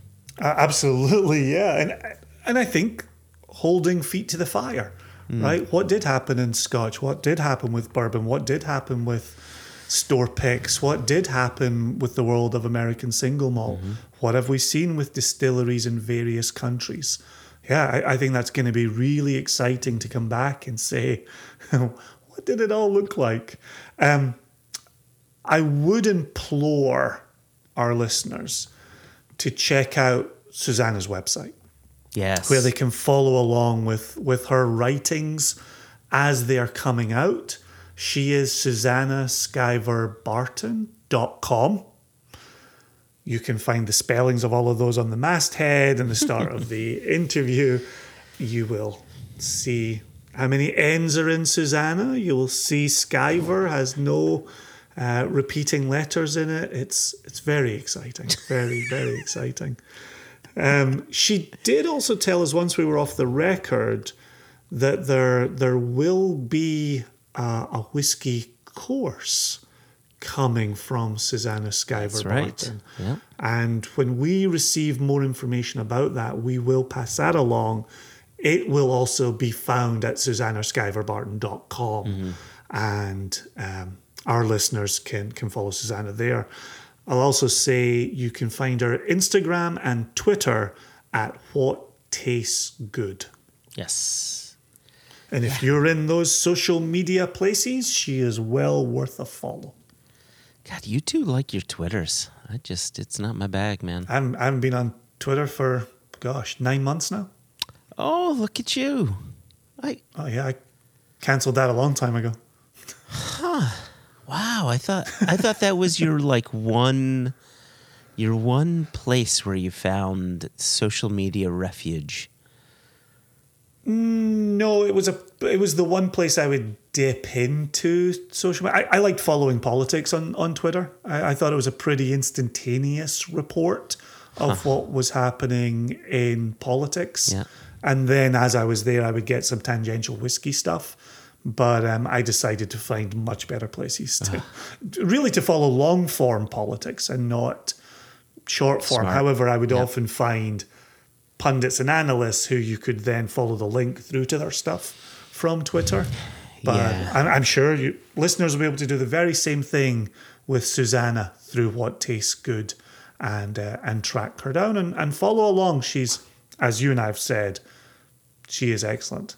Um, oh, actually, she says here, this is on the top of her website. I'm currently working on a 12 part video series on the history of whiskey for Wondrium, set for release in 2024. There you go. So there you go. She's, Exciting. she's got it in the first paragraph. Super exciting stuff.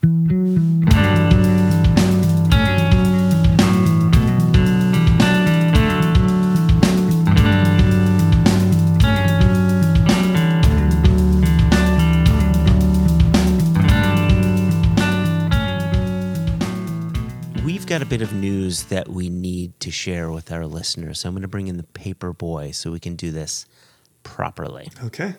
Okay, okay. See you on the other side.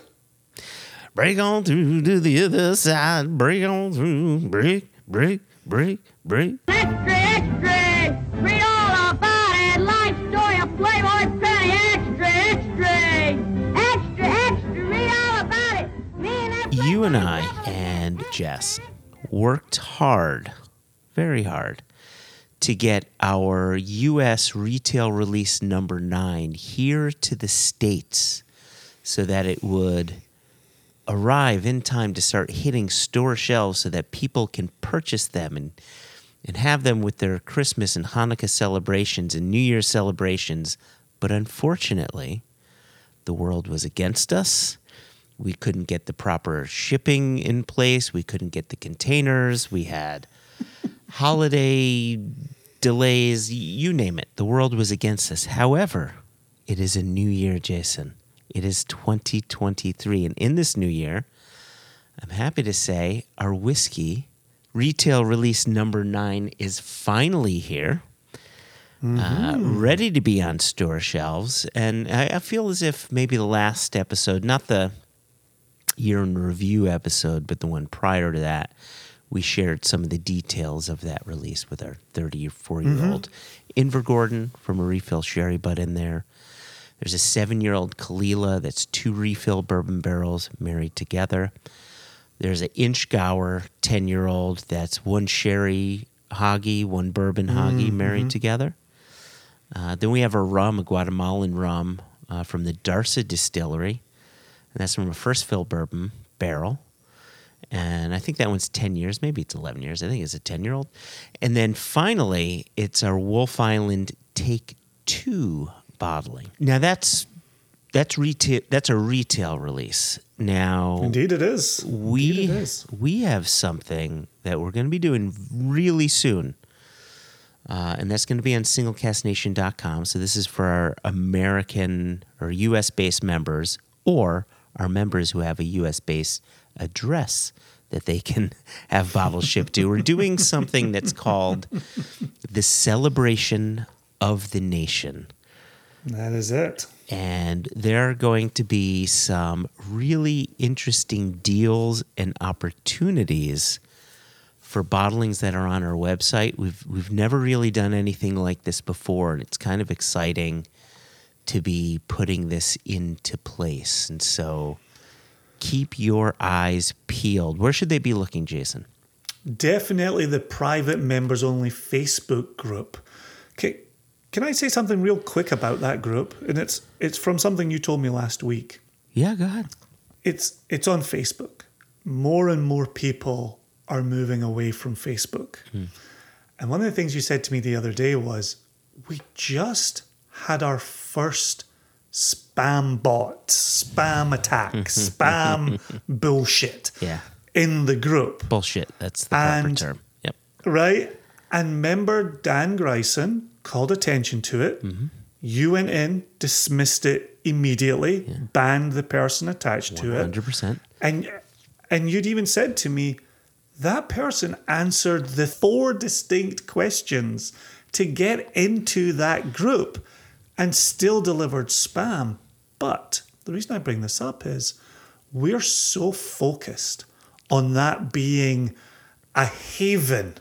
I say that because you're very close to New Haven, ah, Joshua There we go. a There we go. haven in Facebook that members who sign up for that and participate in that can know that it's not going to devolve. One of the one of the questions, one of the agreements in joining it is you will not be an asshole in that group. Mm-hmm. If you're deemed to be an asshole, you're jettisoned Gone. from that group Instantly. One strike and you're out. Done. done. Yep. So it's it's a good spot. It is a good spot to hang out, have whiskey related chat with with like minded people, and and you do a good job curating that, uh, Joshua. So so definitely the the private members only Facebook group will will deliver information. I'm su- I'm sure our Instagram will will deliver information along the way there, and of course we will email. So make sure info at singlecasknation.com is in your address book to try and limit the number of emails that uh, that make it to your junk folder, your spam folder. We can't fight it on our end. We can do our best. We make sure we don't do spammy subjects. We make sure we don't do spammy preview text. We try to make sure that the content is worthy of making it through a filter, a spam filter. Sometimes we just get batched into the spam mm-hmm. folder. So so keep a listen there. And we really do. We want to put some things back to the nation that will serve as celebration. We've talked for years about getting bottles onto the website so you can make regular purchases there. Now we can actually take advantage of that availability to have some fun, celebrate the nation. super exciting stuff to be putting out for our nation members. Speaking of exciting things, and and speaking of social media, you, you mentioned this before, right? More and more people are are getting away from Facebook. They're getting away, and they're they're looking at different social media platforms. And and one of the things that we had found from almost from the beginning of this podcast is people would say, "When are you going to get your podcast up on YouTube?" And you know, which, which is yeah. surprising to me because I've seen both of our faces, and I and I think we both have faces for audio, and yet people who we are standing in front of are asking about video.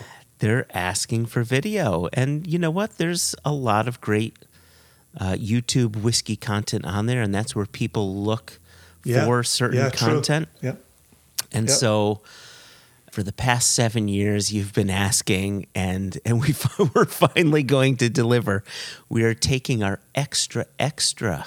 It's all about whiskey podcast, and we're pulling it. Well, pulling it makes it sound negative. We're migrating that podcast from the audio space uh, to to YouTube. So we're going to have a tight thirty-five air quotes around that. Um, now people can see our air quotes around Type Thirty Five. uh, to to YouTube, and that's that's really exciting. Do you want to delve a little deeper into that, Jason? Yeah, you you know this, you know, and, I, and I've made it clear in today's episode. I I don't like celebrations. I don't like fun. I don't like change. I am don't so like excited. I'm so excited for this move to YouTube. I, I really am. Mm. And it's, for me, it's the community, right? And I think there's a certain romance and enjoyment to being disembodied voices mm. who receive disembodied communications from the people who listen to our disembodied voices, Hmm. right? We put an audio podcast out into the world, we get emails back.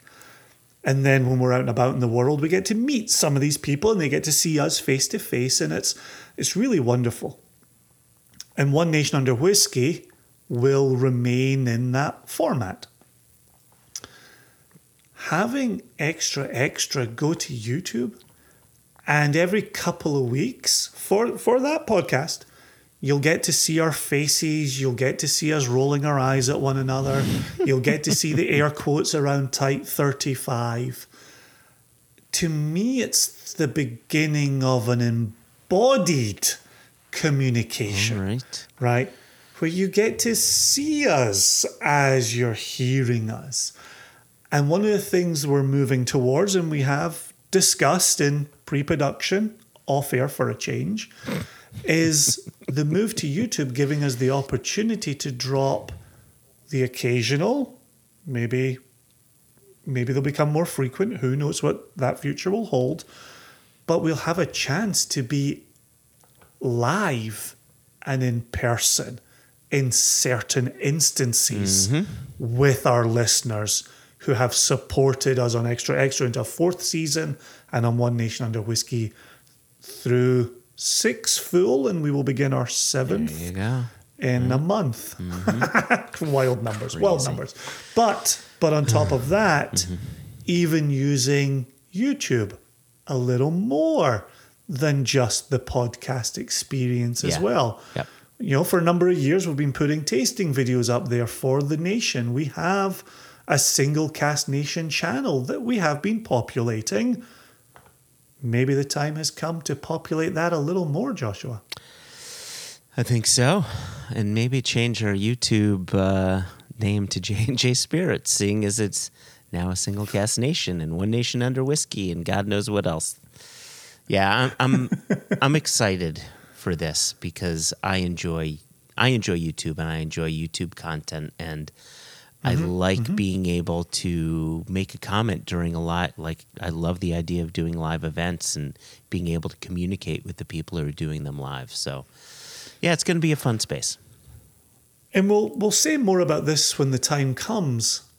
But just just to show kind of a, a slight change in format as well, we will have the presentation of a of a pertinent whiskey news story in the first half. We'll have riffing in the second half, but we're also adding in a a new releases component that won't be all the new releases of the day, but we're looking for ways and reasons to talk more whiskey and and returning to that whiskey advocate top 20 of 22 list mm. where we were looking at it like who's that and what's that and who put that out we want to be more informed and we want to help better inform the listeners of extra extra as well Yeah. so I, i'm excited and for our very dear jess when we hold up a whiskey we'll be able to share the color of it on ah. youtube That's right. Yeah, explaining the whiskey. What is the color? Well, now you get to see it. Yeah, there you go. Speak, speaking of our, our very dear Jess, and to bring our new segment full circle before we close it, you rightly pointed out, Joshua, that, that you and I worked diligently to get that ninth release into the United States before the close of OND and, and one thing uh, led to another, led to another we couldn't work hard on that without Jess, boots on the ground in Scotland, working hard on that. And boy, did she do everything in her power to get it moving as well. So Yeah, when when, when, kudos, kudos to her uh, as well. when I said we, I mean I really meant Jess. I mean, Right? A hundred percent. And I know that. I know that. For listeners, yeah, we means Jess. yeah, yeah, exactly. Uh, yeah, right. Where where would we be without our dear Jess? But I tell you, I tell you, and, and again, just to complete complete that circle, which you know listeners know Jason doesn't like, is to say how different to be sitting at the beginning of 2023 and saying we have a retail release in this country that is working its way to stores, as opposed to 22 when we were looking at what are the next steps, what's glass looking like, what's labels looking like, what's global shipping looking like. I'm not saying those problems have gone away. We just dealt with them at the tail end of last year. Yeah. And here we are starting a year stronger than we did last year. That is worth celebrating. If only we had something to pour, Joshua. Well, maybe maybe a little blind barrel Oh, celebration. Go on. Go on. I think the final remaining is that sample C. It is not. Is it sample? And I know exactly which letter it is because I just pulled it out of my box. Oh. So I oh. know exactly. I'll give you a clue. Yeah. It's the letter that starts Deanston. So it's sample D, and and here's the interesting thing about sample D, Jason, which you may not remember. I forgot, but I told Seabass about this a while back. Oh no! It, it came this this sample was a bit leaky, so I have maybe oh a tenth of what's in there. And so, how about Jason? I'll, I'll pour what I have, but why don't I do the reading and you do the guessing, seeing as you have the majority of the Okay. liquid to work from? Ah, yeah, I got mine's full. Yep, I just cracked the seal on a full sample bottle. Yeah. Oh wow, I completely forgot Yeah. you'd lost Yeah. that. Content. What would you say? Oh, There's maybe a tenth left. Oh yeah, yeah. You're way down there. Ah, so, so Bummer, dude. all right. So Jason, Jason has poured his sample, and I, I've poured I what, have what indeed. remains. Okay, I've got ideas already. Yeah, yeah. Me too. Like it, immediately, my nose thought American, and as I put my nose back into it, I'm getting a lot of fruit. Okay.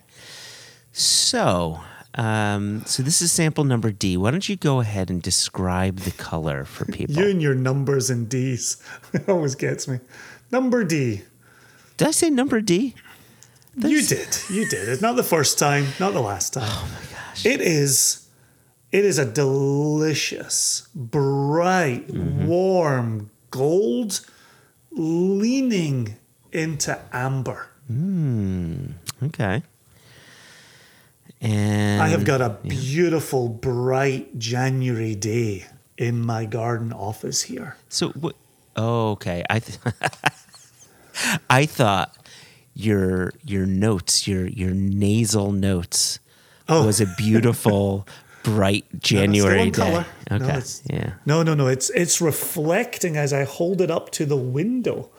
Um, I, my previous office was a darker space, literally and figuratively, than the current space I have, and so I am thoroughly enjoying how bright things are. I'm also fixing my mic cable while I'm saying all this, which. In the new extra extra, people will see me fixing my mic cable. oh, that's right. All right. So so so give it a nose. Give us give us some notes and So here's my problem, Joshua. go ahead. My my and I think this is a it's worth talking about this because it, it reflects the challenge of blind tasting is my nose immediately said American and the first whiff of it I had instantly confirmed American grain whiskey. Hmm. And as I return to this, I'm trying to get my brain to turn off American light whiskey, American grain whiskey, and be open to other things in here. Interesting. And my brain keeps slamming the door on that. It's like, nope, you're getting orange gumdrops. Yep. Get a bit of the spice from the gumdrops in there. You know that fruit you're getting? It's oranges and it's big orange peel. and I'm like, brain, you need to stop doing this. Yeah, I, we got to be more open in a blind tasting. Wow. Yeah, that that's interesting. That really does seem to be home base for you when you when you don't know and you, you find you find the the single signpost like it's got to be this. Yeah. Because yeah, and- it's it's confirmation bias, hmm. right? It's an initial it's an initial conclusion that, that needs to be deconstructed and unpacked. I, I I will say though, the best I can get my brain to do is open the doors beyond light whiskey. I still think we're playing in the American sandbox. Do you want me to read? There's a part that I could read here, the oh, Seabass's Our Take part, that I feel as if I can hmm. read that and omit a few items that might help hmm. you. You want, you want me to do just that? I just got a hard water component, that industrial window putty Oh, okay. kind of component. I gave it a little shake and I got some on my hands to, to rub on my hands. I also used the double shake to see that it, signs are pointing to cask strength on it. So here, here's one thing that I could tell you. Um, there's a note on here that I smelled immediately, and and I and, and I know it. Anywhere I find it, I know what it is.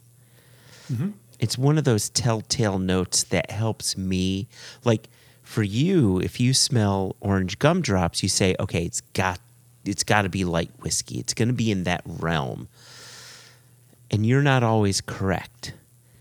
When I smell I'm often incorrect. you're often incorrect. When I get this note, and it takes me to where my brain lets it be taken to, I would argue I'm more correct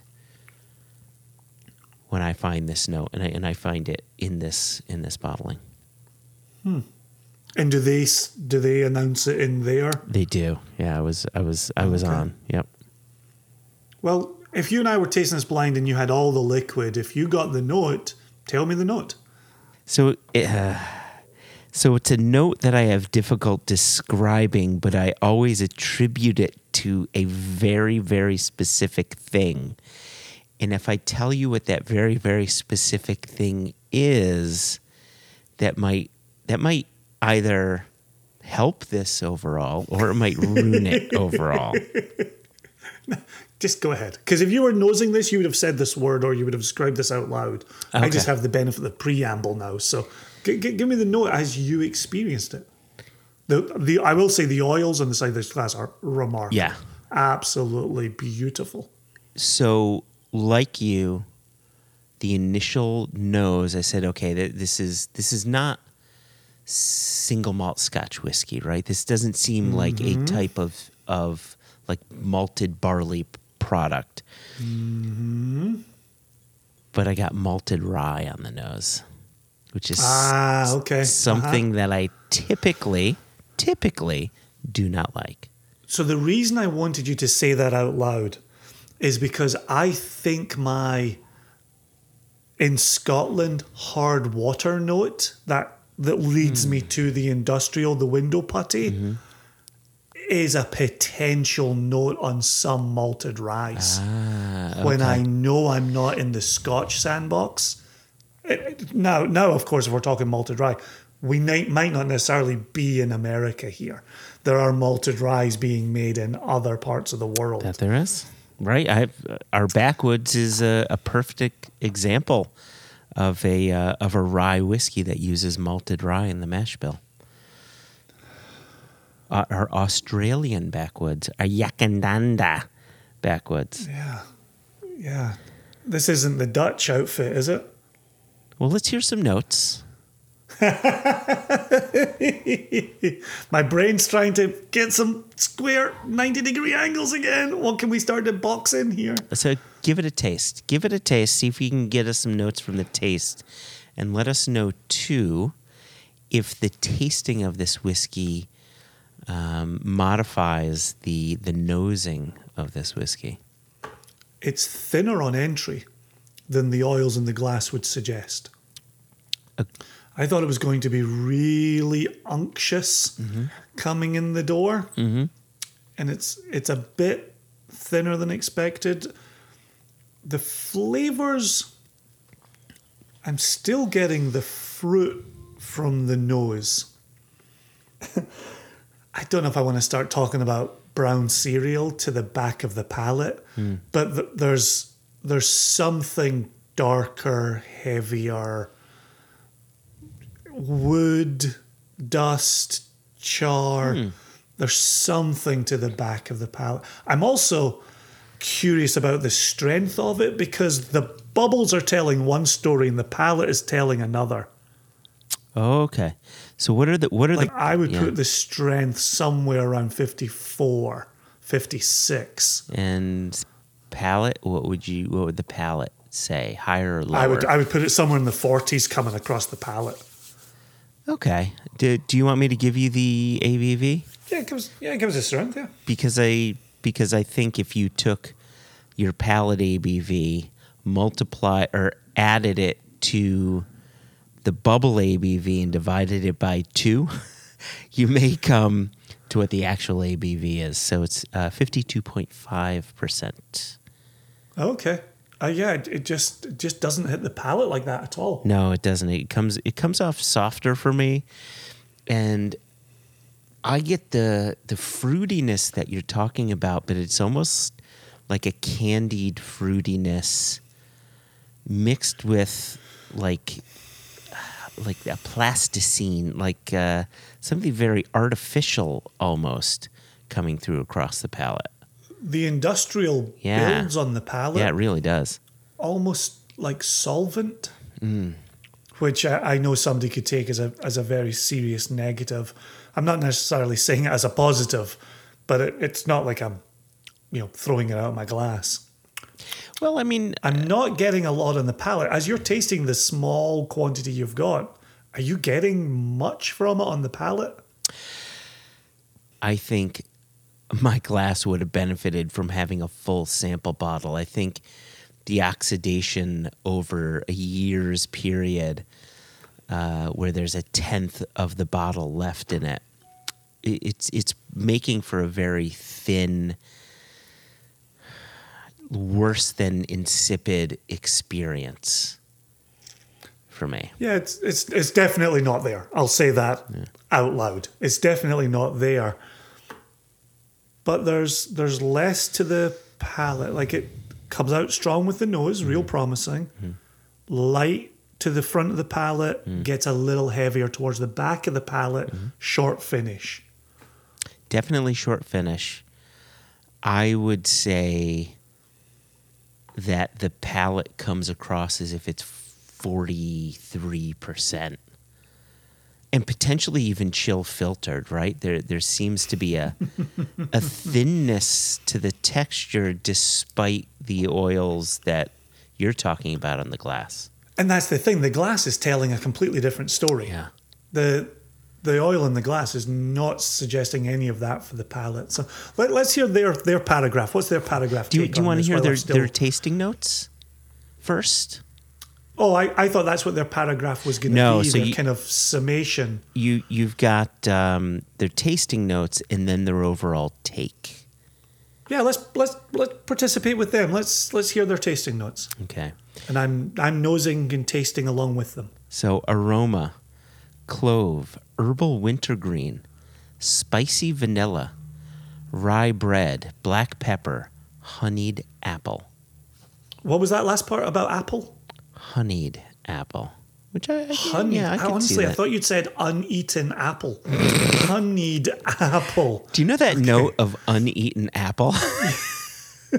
Like it's when it sits on your counter and just like starts to wrinkle over the course of weeks. just You're like, die a it's death." gone too far, but I can't compost it yet. Like it's gonna grow mold before I can compost it. Taste. All right, I, I, yeah, I, you- I think we've been simpatico along a lot of these tasting notes. I'm not. I wish I was getting the exuberance that they were getting on the nose. Well, I tell you, the the rye bread note, I, I wouldn't call it for mu- for me. I wouldn't call it like an Arnold's rye bread, but rather that that super thin, moist, sprouted rye German bread. I would get on the nose. That's a that's a very different proposition. I'm glad I went with the spiced gumdrop earlier because it allows me to lean on some of the spice that's happening in here uh, on the nose. So I, I feel, I feel at one with that. All right. All right, onto the onto this palette. palate. Fifty-two point five. It's four things. Are you ready? Spicy green, a hint of dill, caraway seed, and spearmint. Yeah, you and I have talked for years that I've always wanted to be able to get mint on noses and palates, and I don't often get it. I sometimes get a little bit of eucalyptus, and that makes me happy. The spearmint on the palate, the power of suggestion is strong with that one. I've mm. I've got a freshness happening now since they've said it. You want the finish? Yeah, quick because it's not going to be around for long. Floral rose, nutmeg, unripe mango, and a touch of mm-hmm. oak. So, do, do you have do you have any guesses at this point?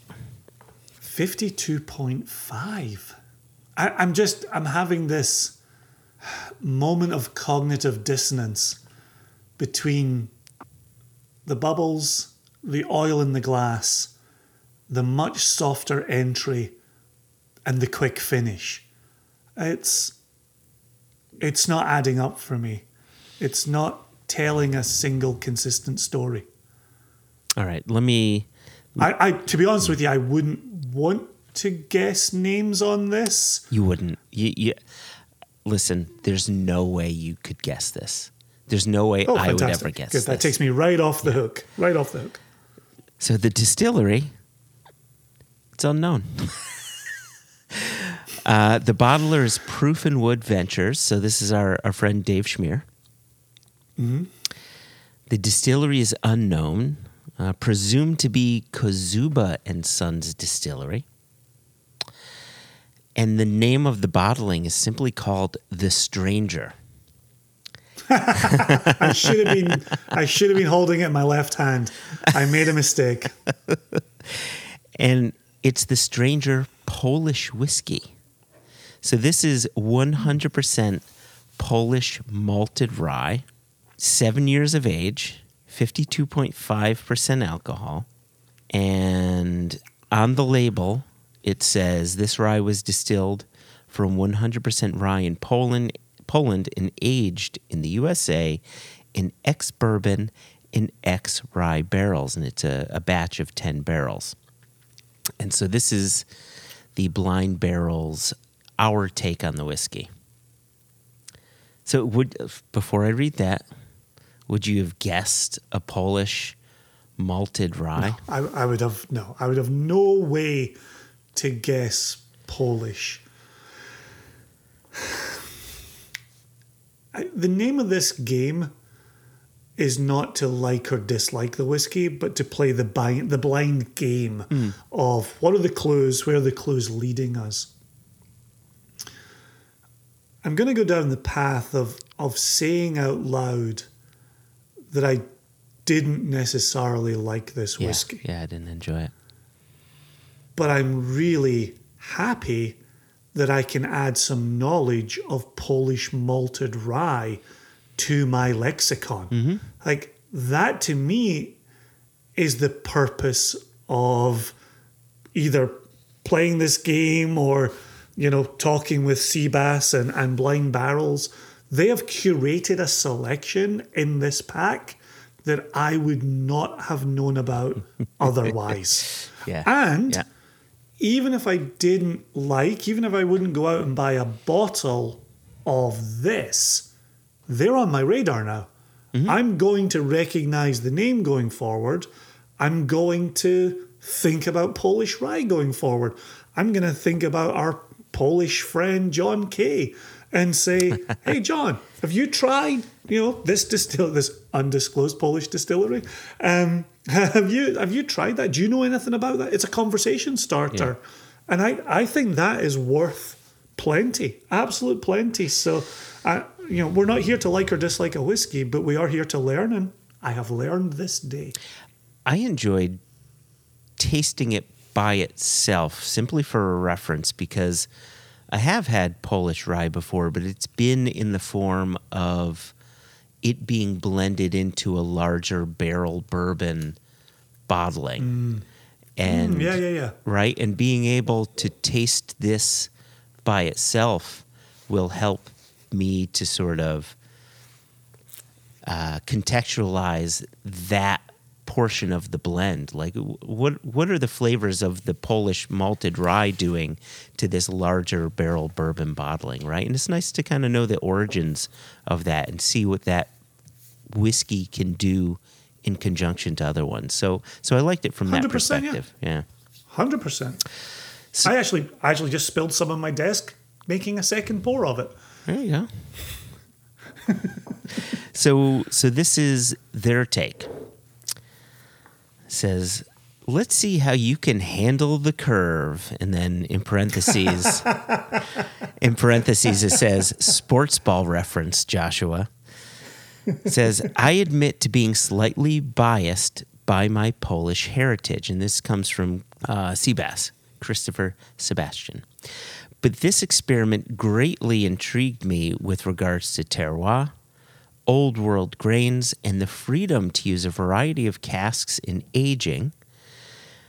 Add to that the story of the presumed distillery moving their operation from Poland to America to pursue a market that it is that is thirsty for craft spirits, and you've got a fun combination.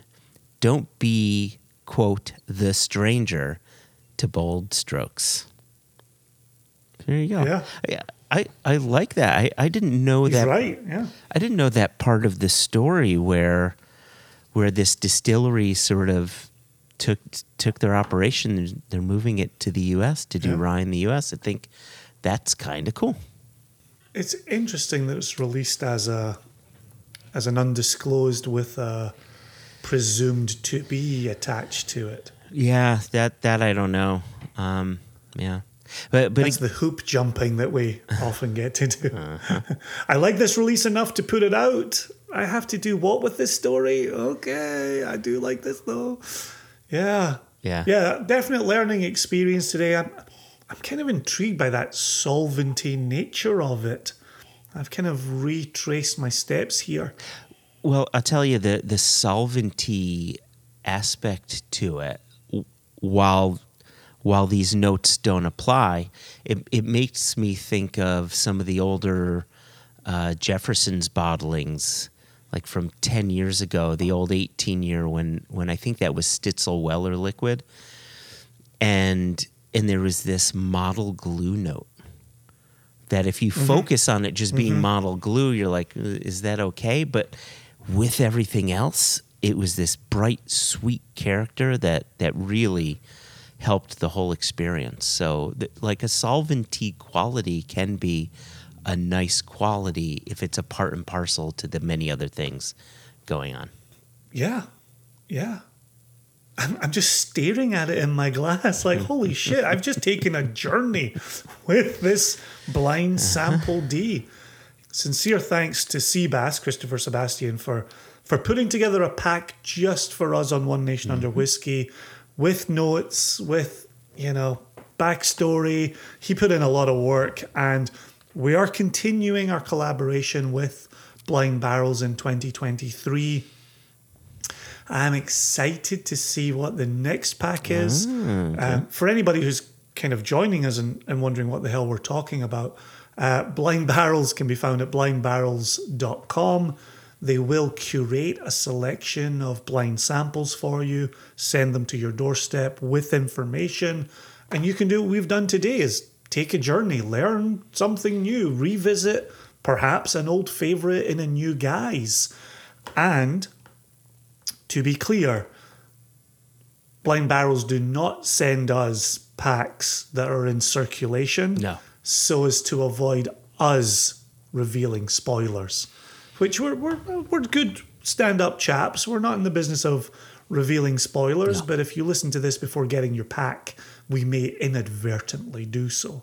So we have our own curated pack for One Nation Under Whiskey, which I love. I love and I appreciate. That's pretty special. It's a very, very nice gesture from from old Seabass over in California.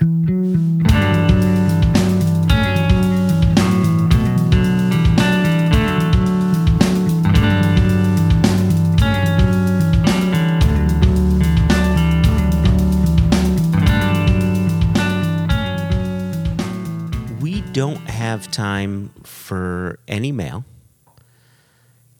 But with that said,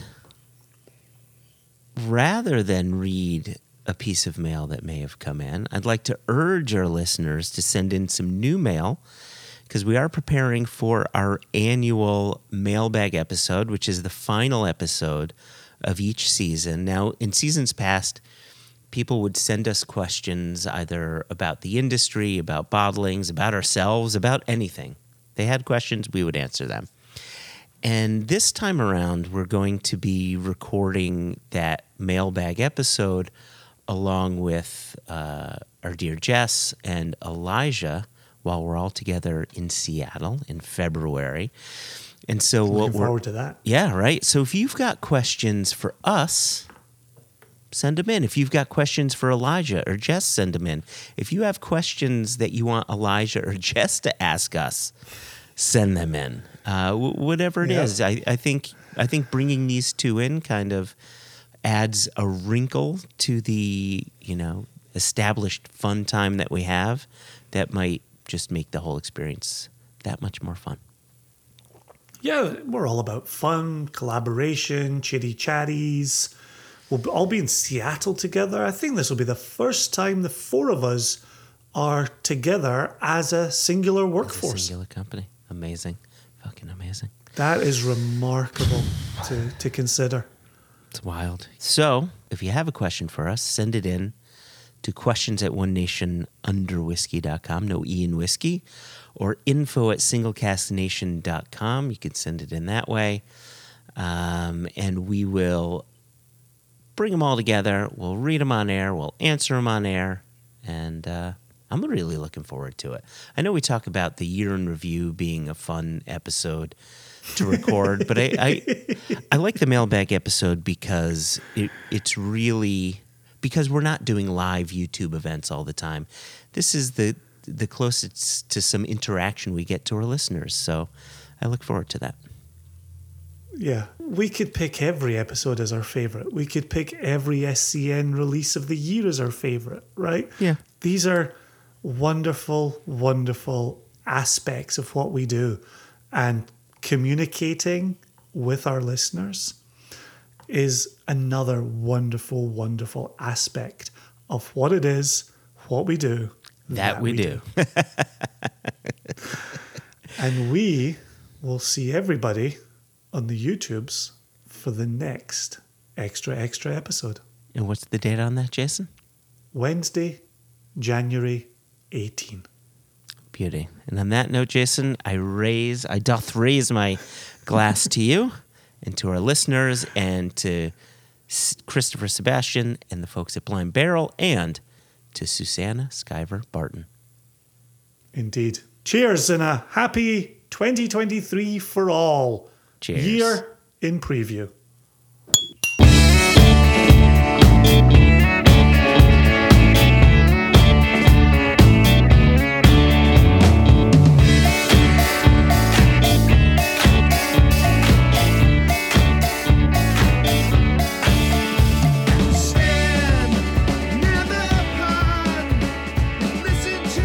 So this. Are we putting music anywhere in around here? yeah, yeah, maybe a little Kool & the Gang, a little celebrate good time. Come on, boom, boom, boom. I was just thinking, don't, It's don't you a have interstitials? celebration. What's that? You have interstitials to get us out of news and into the next segment. I had a case of interstitials, but there's a there was a cream for it. I had, I had a flock of seagulls. You ever seen that? Again, back to the scatological humor. When you when you go to the toilet and you have a flock of seagulls, it's when you only shit Yeah. on the bowl and there's nothing in the water.